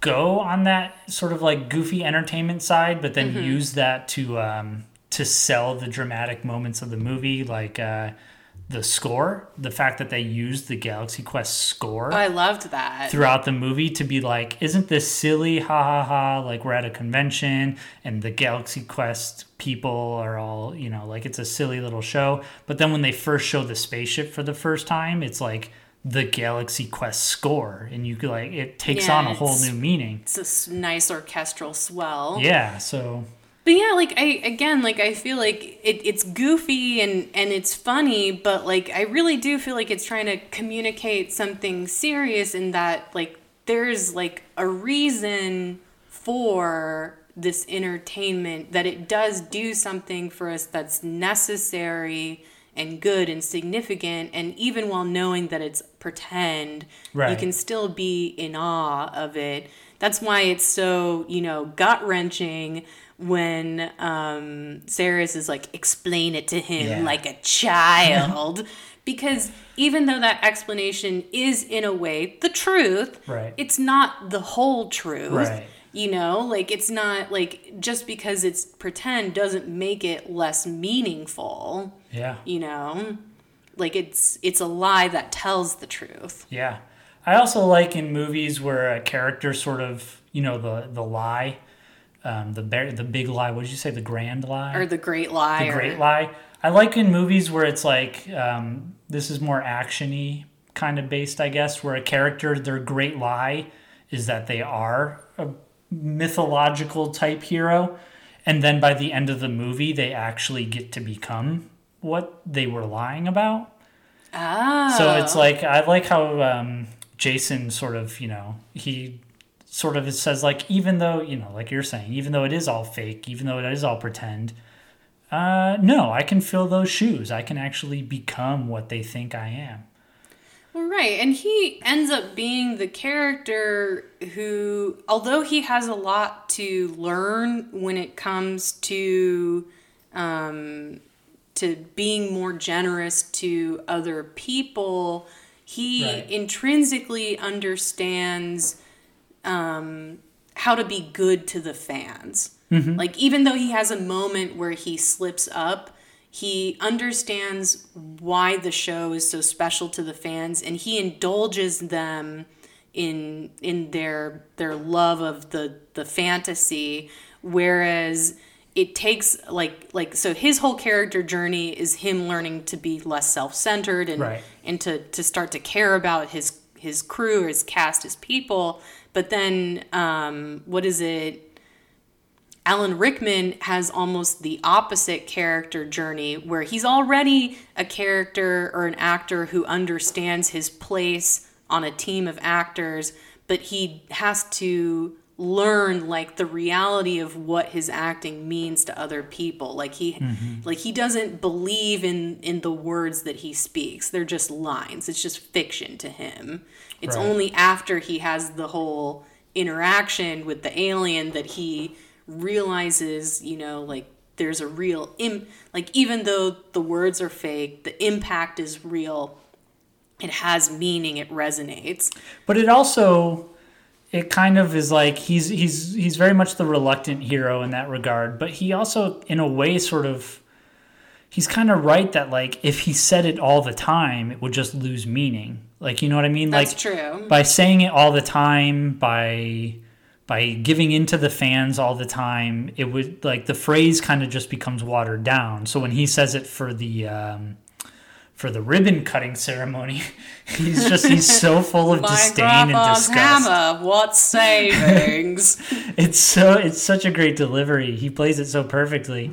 But, you know, it's like by reserving that moment and by not giving in to every fan all the time and then by delivering it when it actually means the most to him and the most to that fan in that moment. It's not just any fan, it's the dying fan. And the rev- mm. it's not just any chant, it's like a revenge chant. It's like I will avenge you. and he means it. Yeah, he actually means he will avenge his death. It's ah, it's so beautiful. He found his character motivation. Yeah, I thought that was a really funny line too when Right. uh, he's getting Tim Allen is getting chased by the rock monster and Yeah. and he's like, "So what's the monster's motivation?" and he's like, "You never do the important work." Yeah, it's good. Um, yeah, I also really think it's interesting how this movie, along with The Mask, was originally meant to be like a much darker movie. Really? Yeah, this movie apparently was supposed to be a lot darker and more violent. Um, there's a few lines where they had to dub over some swear words. Well, I know that they were going for like an R rating, but I thought that just meant that they wanted to have more boobs and more swearing. Right. I guess it also had more violence and stuff too, um, which you can see glimpses of it with Saris and with um, the alien kids and stuff. But um, there's a great moment when um, they see the chompers for the first time. I And love that. Gwen is like, screw that. But if you look at her, you can clearly tell she's saying, fuck that. It's Yeah. so funny. Um, yeah, so I don't know. I think like that and this movie and The Mask are two movies that are really, really, really well done and like what was the dark version of the mask? Oh, it's well, the comic book, I guess, is like a much more dark version where when he goes into mask mode, he's not just like a low key mischievous character, he's like a full on psychopathic murderer. So, yeah. Oh, whoa. Ooh, wow, yikes. When, when are they going to reboot the mask?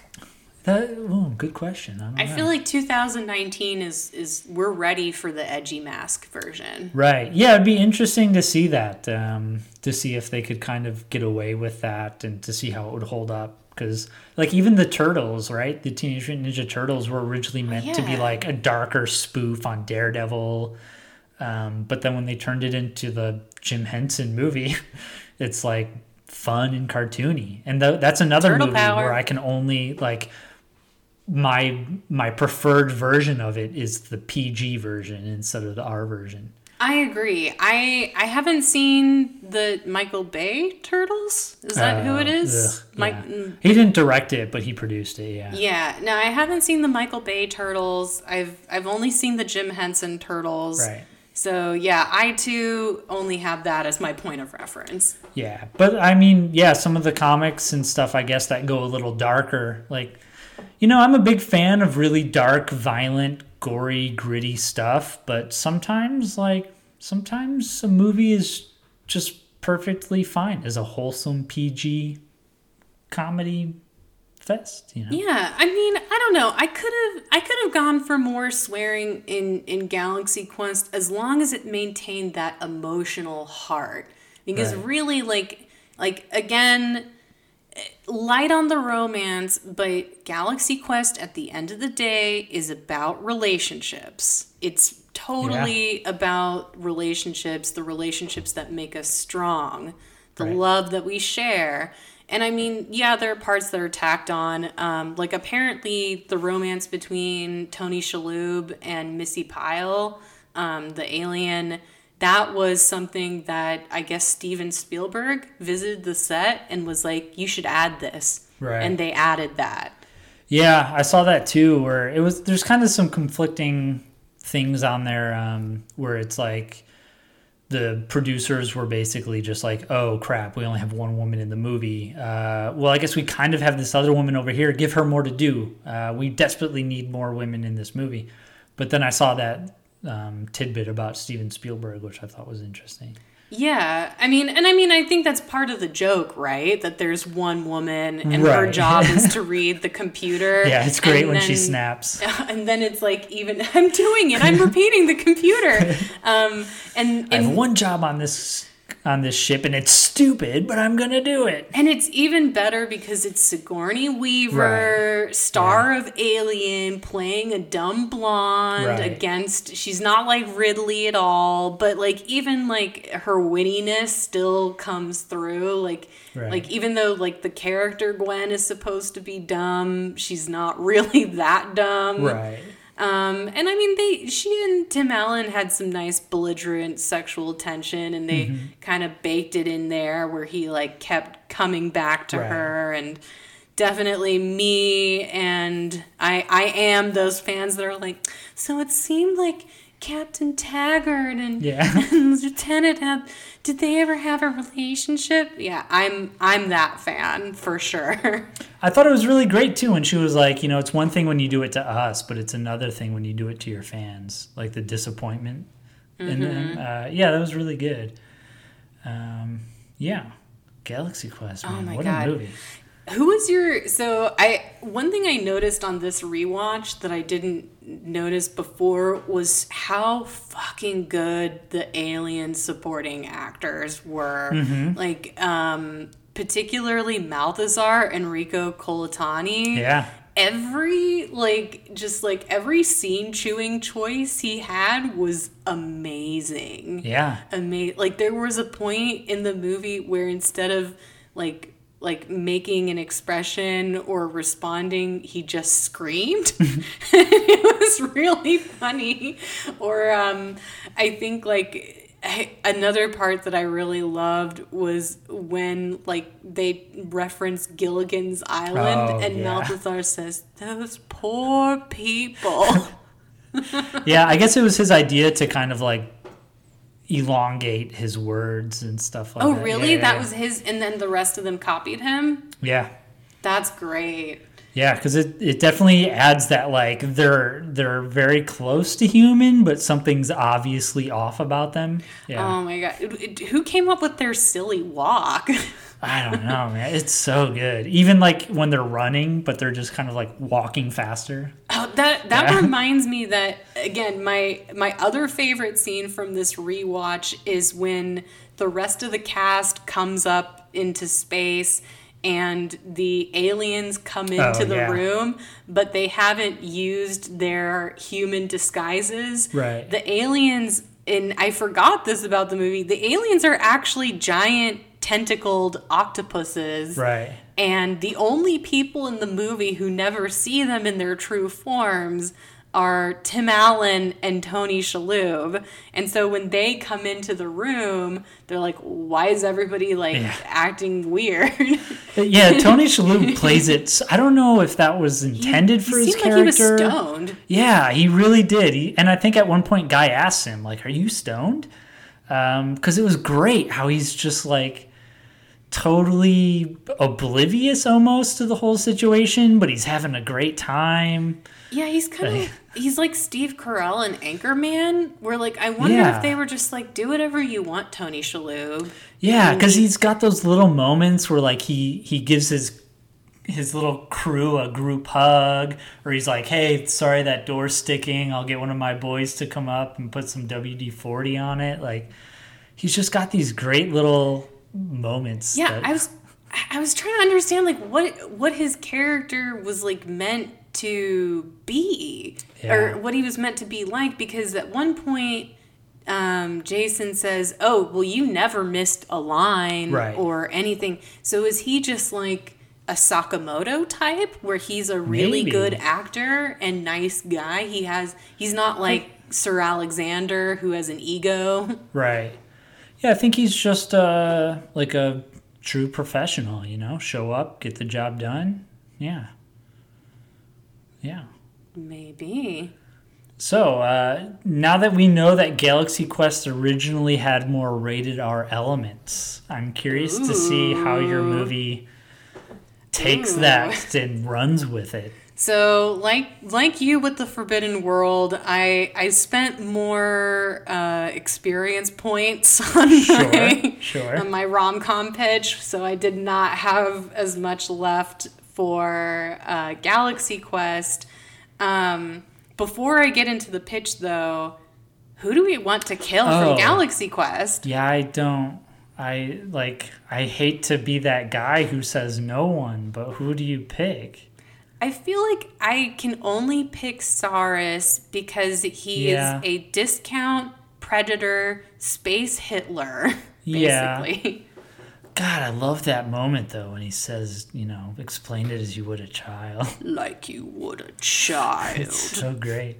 Um, and he like decapitates his one guy. And, oh man, he was a fun villain. yeah, he's a great villain. But he committed genocide against That's all the true. Thermians. That's they were true. all the Thermians that were left.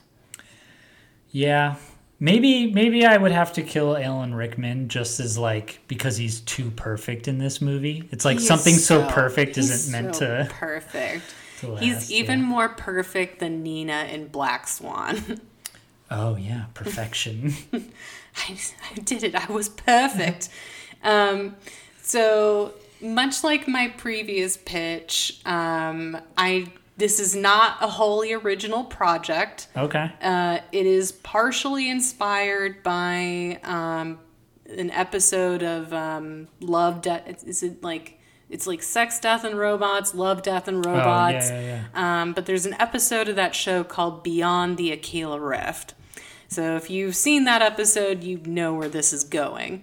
Uh, and then also little bit inspired by um, the uh, USS Callister episode of Black Mirror, which I feel like is already kind of a horror movie version of Galaxy Quest. I If you've ever, yeah, if you've ever, if you if you want to watch the horror movie version of Galaxy Quest after this, I would suggest watching that episode of Black Mirror. It's great. Um, so I decided to call this Wormholes, and it's, Okay. it's going to be short because it's more of a sketch. Um, I didn't break it up into acts. Um, Gotcha. so, Brandon, a teenager in the not so distant future, is obsessed with a virtual reality game based on his favorite sci fi TV show, Galaxy Quest. As Brandon is playing the game as Captain Taggart, his favorite character, he notices a mysterious wormhole on the map that isn't mentioned in any guides or tutorials on the game. So Brandon decides to go through the wormhole. Could be an Easter egg. After exiting the wormhole, Brandon tries to log out of the game, but none of the log out buttons are showing. He tries to tap. He tries to uh, talk to the information giving game NPCs, but they respond like real people instead of AI. Finally, Brandon stabs through the palm of his hand with a pencil and finds that he really stabbed himself. It's proof enough for Brandon that the wormhole led him to an alternate reality, and now he really is Captain Taggart. You Jumanji'd it. I Jumanji'd it. Yeah, I I didn't think about it that way, but yeah, it, it was it was a total Jumanji move. Yeah. So in this- Jumanji, also uh, the sequel, is a very much when I first saw that movie. I mean, I was just expecting it. Sonia and I were expecting it to be a dumb little Mm-hmm. whatever. Because I had fond memories of the original. And I mean, I'm a what rock year is this? I'm a fan of The Rock, but it was like, all right, whatever. We'll just we'll get, we'll get this one out of the way. Mm-hmm. But man, Jumanji 2, Really? oh, it is it is I think like Diet Galaxy Quest. Okay. It is interesting. It is a super solid fun movie where the the gimmick becomes like becomes real and it like they use the gimmick but then they kind of add like moments of gravitas to it and it's ah it's so good Oh, that sounds really fun. I have to check that out. uh, so go ahead uh, we had brandon went through the wormhole and now he is captain taggart He is Captain Taggart, and then in this universe, the crew is under attack from a parasitic insect alien race trying to take over the galaxy. yeah. Uh, and at first, Brandon, he's so excited to be in a real version of his favorite show slash game, and he very quickly abuses his power with the entire crew because Yep. he's a teenage boy in the body of a middle-aged man with a large degree of authority. sure it goes exactly how you would expect, uh, and they end up hating him. Uh, Brandon also loses crew members during critical missions against the insect aliens, making the crew hate him even more. By the time Brandon starts to redeem himself, the crew has had enough of him, so they end up trading the captain for safe passage from the insect aliens. whoa They do him they you need him they dose Brandon and then they chuck him into a pod uh, to the insect alien ship. Uh, Brandon wakes up in the pod, headed to the alien ship, and he tries to steer back to his crew, but then he has to watch as they jump without him. oh those bastards He's left with no choice but to continue. I mean, Brandon's kind of an anti hero. right Um, and I think that, you know, Justin Long, having seen the rest of his oeuvre, I feel like he would have nailed this role. sure Um, then he's left with no choice but to continue into empty space or surrender to the insect aliens. Um, the aliens they allow him to continue into space because they're they're pretty sure he's gonna die. Um, Brandon keeps wandering deep space, and just as he's about to run out of fuel, he gets pulled into a super mega black hole. And then, after a montage of Space Odyssey style Sure. images, because I mean, what's a sci fi movie without that, right? Yeah. Um, we get a first person POV of Brandon opening his eyes. He's still in his room, but it's different. Something that looks like webbing has covered all the walls, and there's like Oh, termite mounds, like spires everywhere. Yeah. And then Brandon looks at his hand, and it's all liver spotted and emaciated. And then he starts to walk out of his room uh, and then out of his house. And as he looks around, he sees the entire world is just covered and conquered by insect aliens. And we zoom out as he starts to scream and see that Brandon is now an old man, and other people are walking out of their houses and screaming as the insect aliens buzz around in triumph. The end. The end. Yeah, that's it's, it feels like a Twilight Zoney. Yes. Yeah, very much like a Twilight very Zone Twilight episode, Zone. yeah. And yeah, if you like that, then you should totally go watch the two episodes I mentioned Right. that I combined to rip this off. Sure. Sure. Yeah, I like it. I like the um, I like the virtual reality twist, and uh, Mm-hmm. I like how he sort of makes his own comeuppance by being a dick and getting kicked out of his own shit. He's a teenager. yeah, giving given the authority of a captain. right. Yeah. How else would it go? For sure. Right. I can see it happening like that. Oh, so I'm excited about this. Oh, yeah. You So- spent some good time here. Oh, I have pages. I have pages. Oh, I can't it. wait. So it's very, yeah. I tried to do it justice. Mine is called "Escape from Planet Escape from Planet Prison," Ooh. and you're gonna you're gonna be able to tell very very quickly that this movie has a lot in common with Escape from New York, Oh. which could have been another kind of pick for sci-fi horror. It has horror-ish elements, you know. Yes. Um, But I also have a I have a theme category for apocalypse slash like future or dystopian. Oh, So we could do an apocalypse episode. Could yeah, we could. That movie, oh, I love that movie so much. Escape from New York is one of my favorites too. Um, so I'm basically going to start off my movie the same way that Galaxy Quest starts off with, just a little bit more depressing. Uh, We're still keeping it meta. Yeah, it's the same startup. It's the same crew. They're going to the same conventions. We deal with Jason and his drinking slash drug problem. Now he's got more than just a drinking problem. He's more in common with Tim Allen. 70s Tim Allen. Um, so you know, we, we kind of set that up. Uh, you know that scene where Gwen and Alex are on the phone together. Uh, I have that same scene, but we see it from Alex's point of view, and he hears windows breaking in the background as Gwen goes to check it out, and then he can hear sci-fi noises, and then he, you know he's calling out to her like Gwen, Gwen, is everything all right, Gwen? And you know maybe we hear a dial tone, and he's like wondering what's going on, and then he hears his own window break.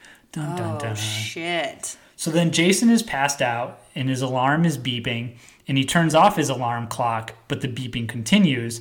And then he realizes the beeping is coming from his security system. Ooh. Shit. So Jason grabs his grabs a gun, and you know because he's he's into drugs and stuff, so of course he has a gun. He opens his bedroom door and he sees a SWAT team. Jason fires the gun and hits one of the SWAT members, but then he's you know he's easily overwhelmed and taken into handcuffs and escorted to the front door. But as he's escorted to the front door, cops pull up in a cop car. And then the SWAT team reacts, causing Jason to realize they aren't SWAT team, but they're kidnappers. Oh shit. Whoa. He taunts them as they lead him to the backyard. But just as the cops kick down the door, the SWAT kidnappers all beam up out of the backyard. Whoa. So now we Shit, go. You in trouble. I know. So now we go to the crew of the Protector who are put on trial for war crimes, and the old episodes of the show are used as evidence. What? Whoa. yeah. Whoa, that's amazing.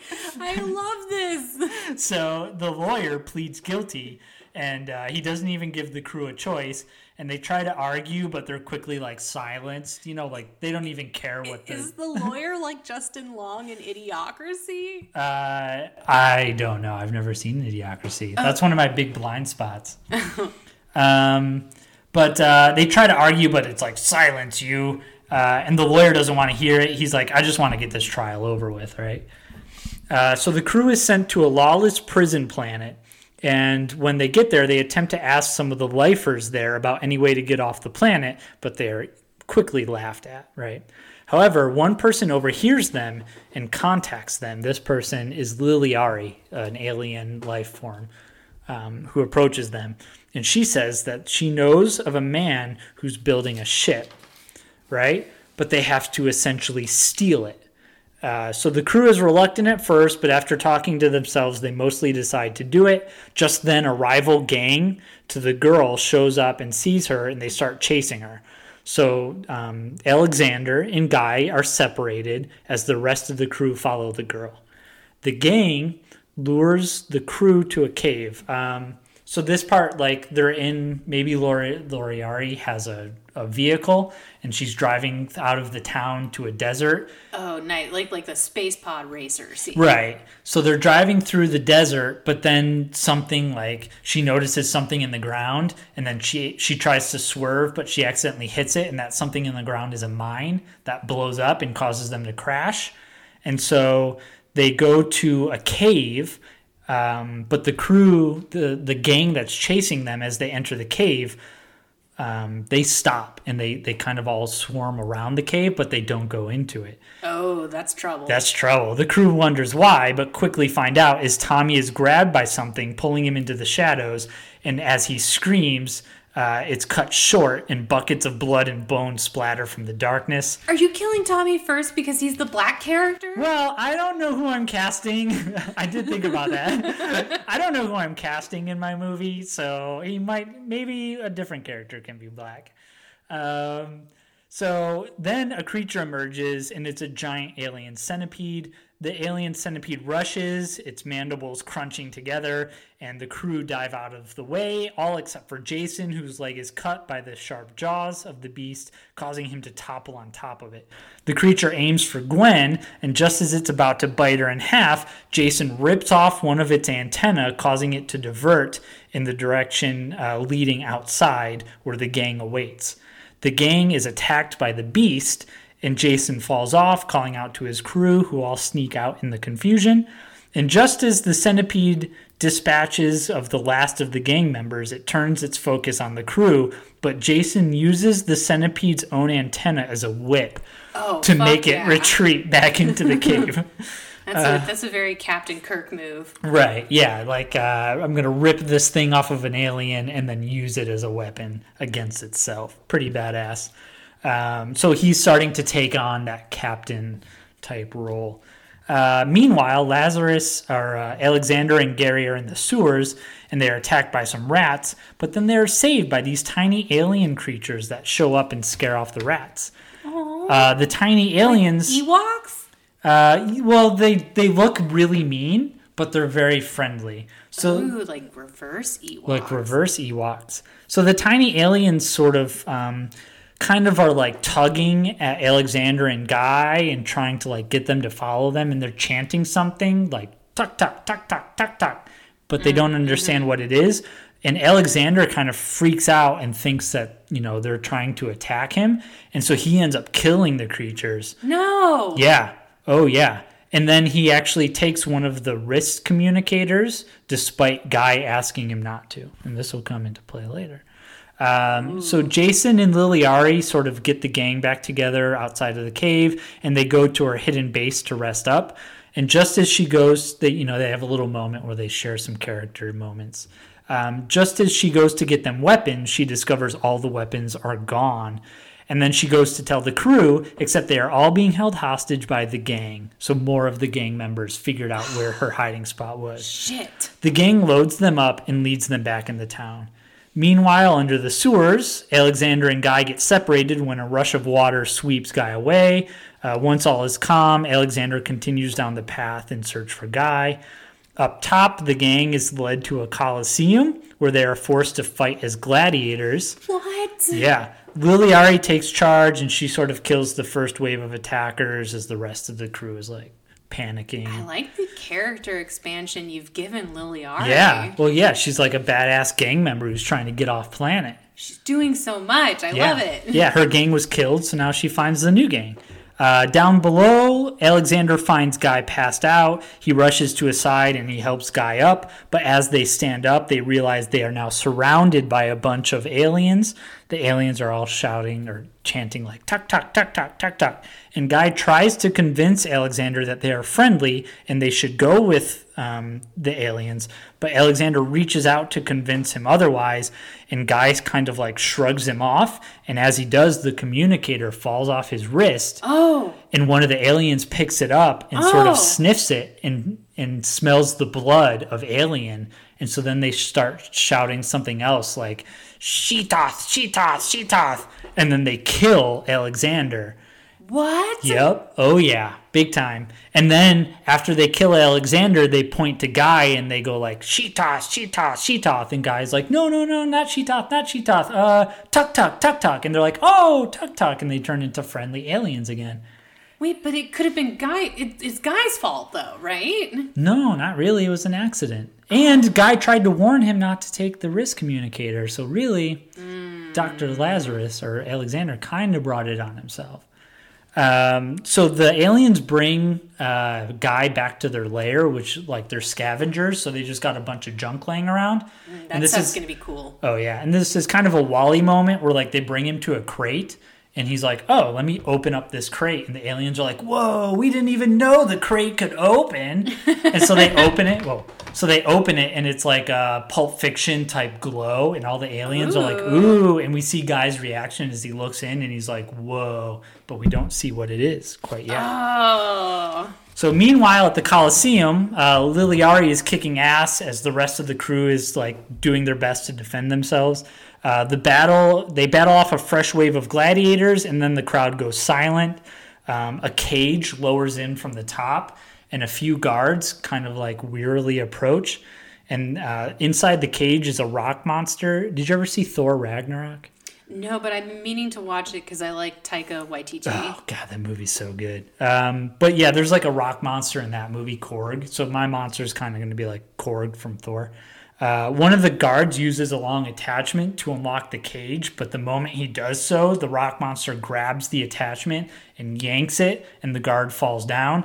And then the rock monster crushes his head as the other guard runs away. no. So like this rock monster means business, right? Oh shit! So when you in trouble? when when the Korg monster steps on the guard's head, the crowd goes wild. They're like, "Yeah, bloodlust!" Uh, and so Rock Monster and Laliari fight, uh, but the Rock Monster is winning. And just as he's about to kill her, Jason jumps in and he's sort of able to trip up the monster. And then he hits the pulley system that's holding the cage above the Coliseum. He hits that and it causes the cage to fall and smash on the Rock Monster's head. And uh, once again, the crowd goes wild. They don't care who's winning, they just want bloodshed. Uh, and Jason yells at them. I'm a just bleeder. I get that. Yeah, Jason sort of yells at them like Gladiator. You know, he's like, "Are you not entertained? Like, is, is there no one else you can send in?" Uh, and just as they say that, uh, a predator type monster shows up, and uh, all the crowd draws their weapons at this predator monster. Oh shit! And the predator monster walks in, and Jason's like hyped up on his own ego, and he's like, "Oh, you know, predator monster, you a big bad tough guy." uh." and uh, he goes to swing his battle axe or whatever that he's holding at the predator monster, and uh, he is quickly and promptly relieved of his head and spine. Uh, so as the crew cowers around Laliari, What? yeah, so the captain bites it big time. Um, as as the crew gathers around Laliari, who's just waking up from her fight with the rock monster, um, she um, the the crew is like, "Hey, you all have weapons? Shoot that thing! Shoot that thing!" Because it's standing like it's gonna fight the Right. rest of them. They're like, "Shoot it! Shoot it!" But Laliari explains that the creature is a Keltiki Deathstalker, and the Deathstalker is basically like the most toughest creature on the planet. You can't fight it. Come on, what are you gonna do? Uh, so the Deathstalker points to the prisoners and then points out the door, and the crowd sort of infers like, okay, it's just here for them, and so the crowd lowers their weapons, and then the the Death Stalker sort of you know takes them out at gunpoint. Um, yeah, yeah, yeah. So then he loads them into his vehicle and takes them to. Uh, this is where things get silly. Not that they aren't already, but uh, I combined. I. I combined Brandon with the character of the Brain from um, from Escape from New York. So they take him to Brandon's lair, and there they meet up with Saris. And Saris is um, he has a crew, and they find this. Sh- um, he has the crew search, or he has his crew search our crew, right? Oh. And there they find plans on Laliari for the ship that Brandon is building. But Brandon is supposed to be building the ship for Saris, you know, just like how in in uh, Escape from New York, uh, Brain was kind of operating under duress. So uh, Brandon explains that the ship isn't in his lab, but he has a map to it. So Saris orders the Death Stalker to execute the crew, and just as he's about to do it, Guy shows up. And uh, maybe like before, when uh, Laliari is kind of explaining to the crew when she originally meets them, she's like, "Oh yeah, we have to go to that giant tower over there, right?" So Guy has some Right. sort of frame of reference. So Guy shows up and blasts him away with an alien rocket launcher, which was what was inside the crate. Awesome. So Guy blasts the Death Stalker to bits, and then his little alien friends attack Saris's men. Um, Guy attempts to reload his rocket launcher, but Saris kills him. no, not Sam Rockwell. Yup, he bites it. So in the confusion, Fred, Gwen, and Laliari and Brandon flee together. Saris gives chase. They fight off some of the vehicles, chasing them. At, um, in chasing them, it's very like Mad Max meets Escape from Oh New York. yeah. Oh yeah. Lots of practical Oh yeah. Uh, at one point, Gwen is grabbed out of the vehicle, but she sort of fights off her attacker and manages to take over the sort of like Mad Max ATV motorcycle yeah. four wheeler thing. Uh, and then, as she and the crew celebrate, she is blown up by Saris in the alien rocket launcher, and then he throws it away because he's out of ammo.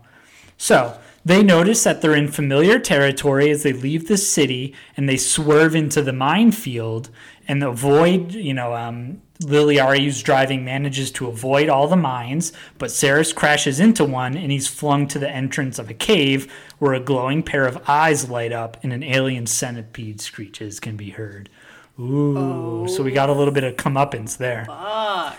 So then Brandon leads them to the rocket, but stops Fred just short of entering the, the ship, explaining that the rocket is only big enough for one. What? So Brandon was gonna betray Saris the whole time. He gets in and launches off, but he is promptly shot down by the police force which monitor the planet. Oh god. So Fred and Laliari get back into their Mad Max style battle car and they drive. Are they the only ones left? yeah.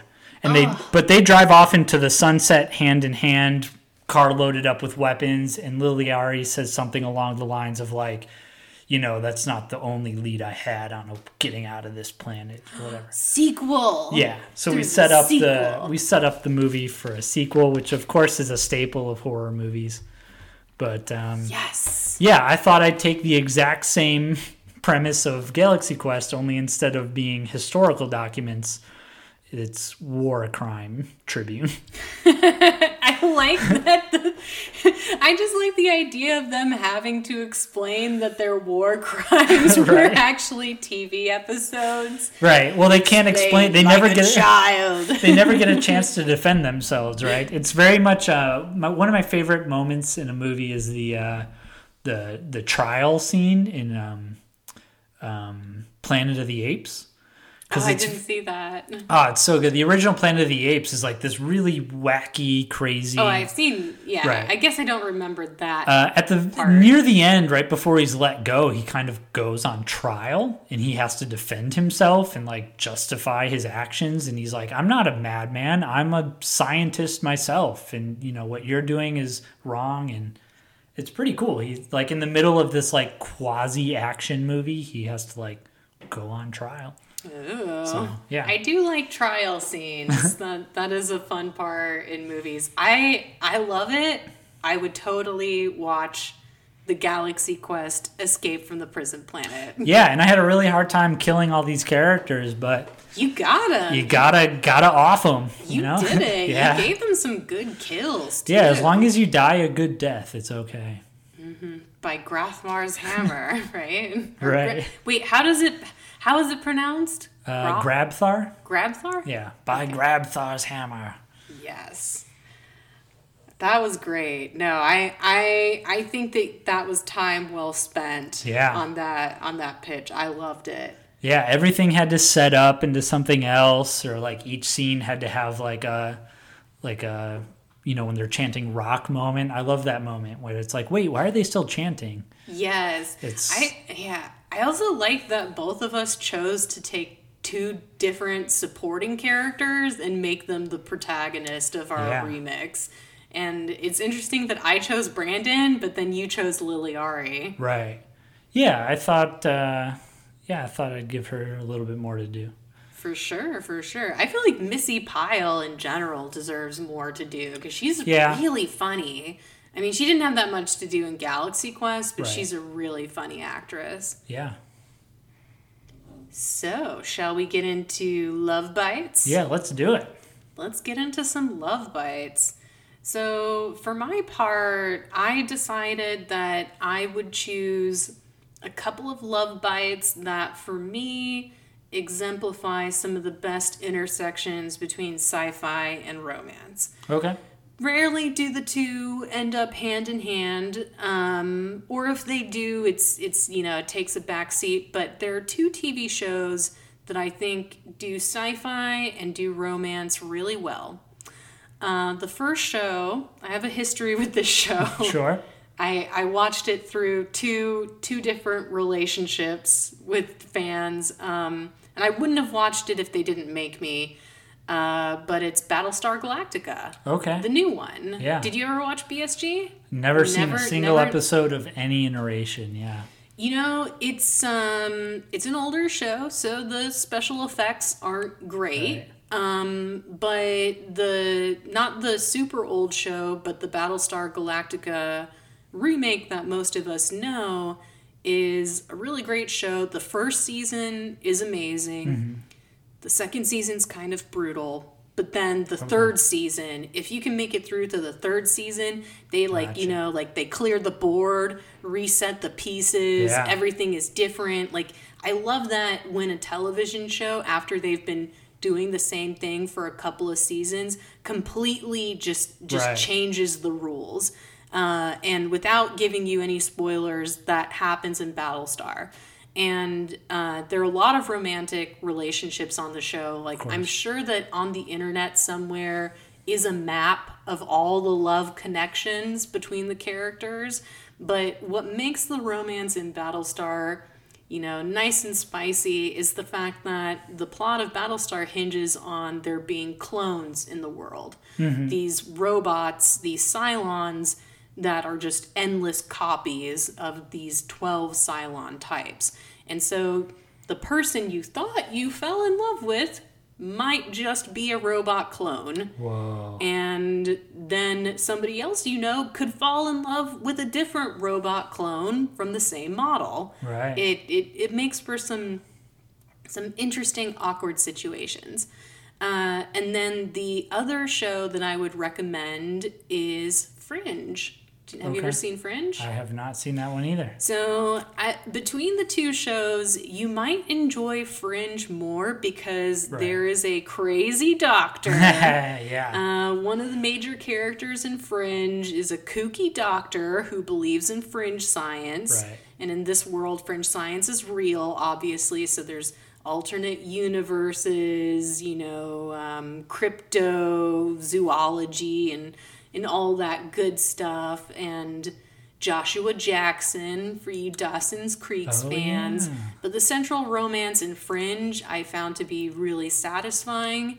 And although Fringe is produced by the same people who did Lost, I think that they reacted so, like, people reacted so negatively to the end of Lost that when they did Fringe, I swear to God, this show answers every single question they pose. So by the end of this, by the end of the entire series, if you had a question at the beginning of the show from season one, guaranteed is going to be answered by the end of the series.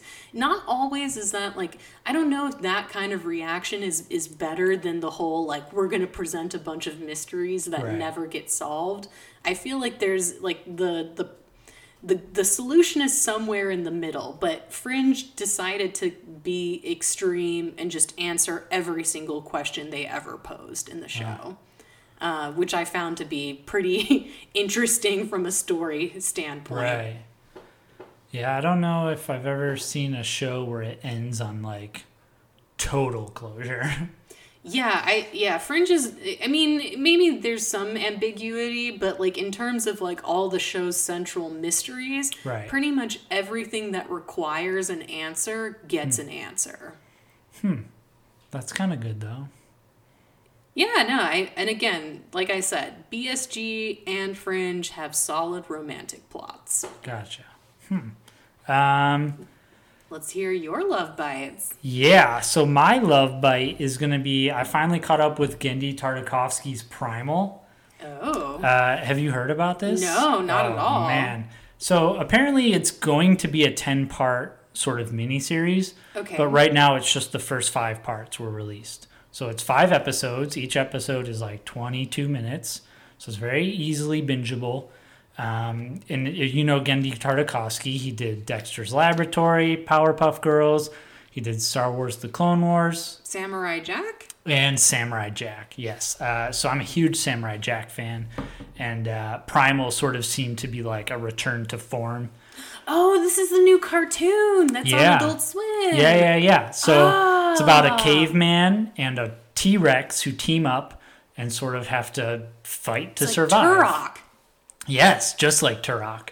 Um, and so, yeah, it's five episodes. The first episode is, you know, even though humans and dinosaurs never coexisted together, it's pretty grounded. And, you know, it starts off on a pretty normal I can of meet start. that halfway. But uh, by the end of the fifth episode, the show sort of exponentially goes into more and more batshit crazy territory. You say batshit crazy, and that makes me want to watch it immediately. Yes, and when I say exponential, I mean exponential. It uh, each episode kind of one ups itself in an amazing way. Um, but uh, the show is really violent, and not just Good. not just violent, but it's like brutal. It's just downright brutal. And the moment uh, the the show's got a lot of like really sad, kind of depressing. Not maybe not depressing is the right word. Like Um, isolation. no, it's just got like I don't know. It's just got really real moments of like you know sadness and um uh you know it's just re- it's a real downer sometimes but in the in the glue that holding it all together are these moments where the the caveman and the dinosaur kind of like a boy and his dog they kind of you know they have an antagonistic relationship at first like um who is your your smuggler and your secret Oh, princess like like Barb and Drake. yeah, like Barb and Drake. They kind of are like uh, antagonistically friendly at first, but then they slowly start to develop a bond and click, and it's like they team Love up. it. And uh, That's yeah, some catnip. oh, it's so good. Um, and it's pretty much all done without any dialogue. The only quote unquote dialogue in the show is when the caveman yells. Um, so yeah, if you like Samurai Jack and you want more violent and bloody and brutal action from that guy, Primal, very uh, very good stuff. It ends on quite a cliffhanger too, so hopefully we'll get those Oh. next five episodes pretty Yeah, quick. I hope they got ordered to another season because that sounds great. Yeah, it's uh, good stuff. All right. Yeah, I definitely, you sold me. I got to check that out. Yeah. All right, guys. Well, I guess that is it for this week. We'll see you next time. See you next time. Bye.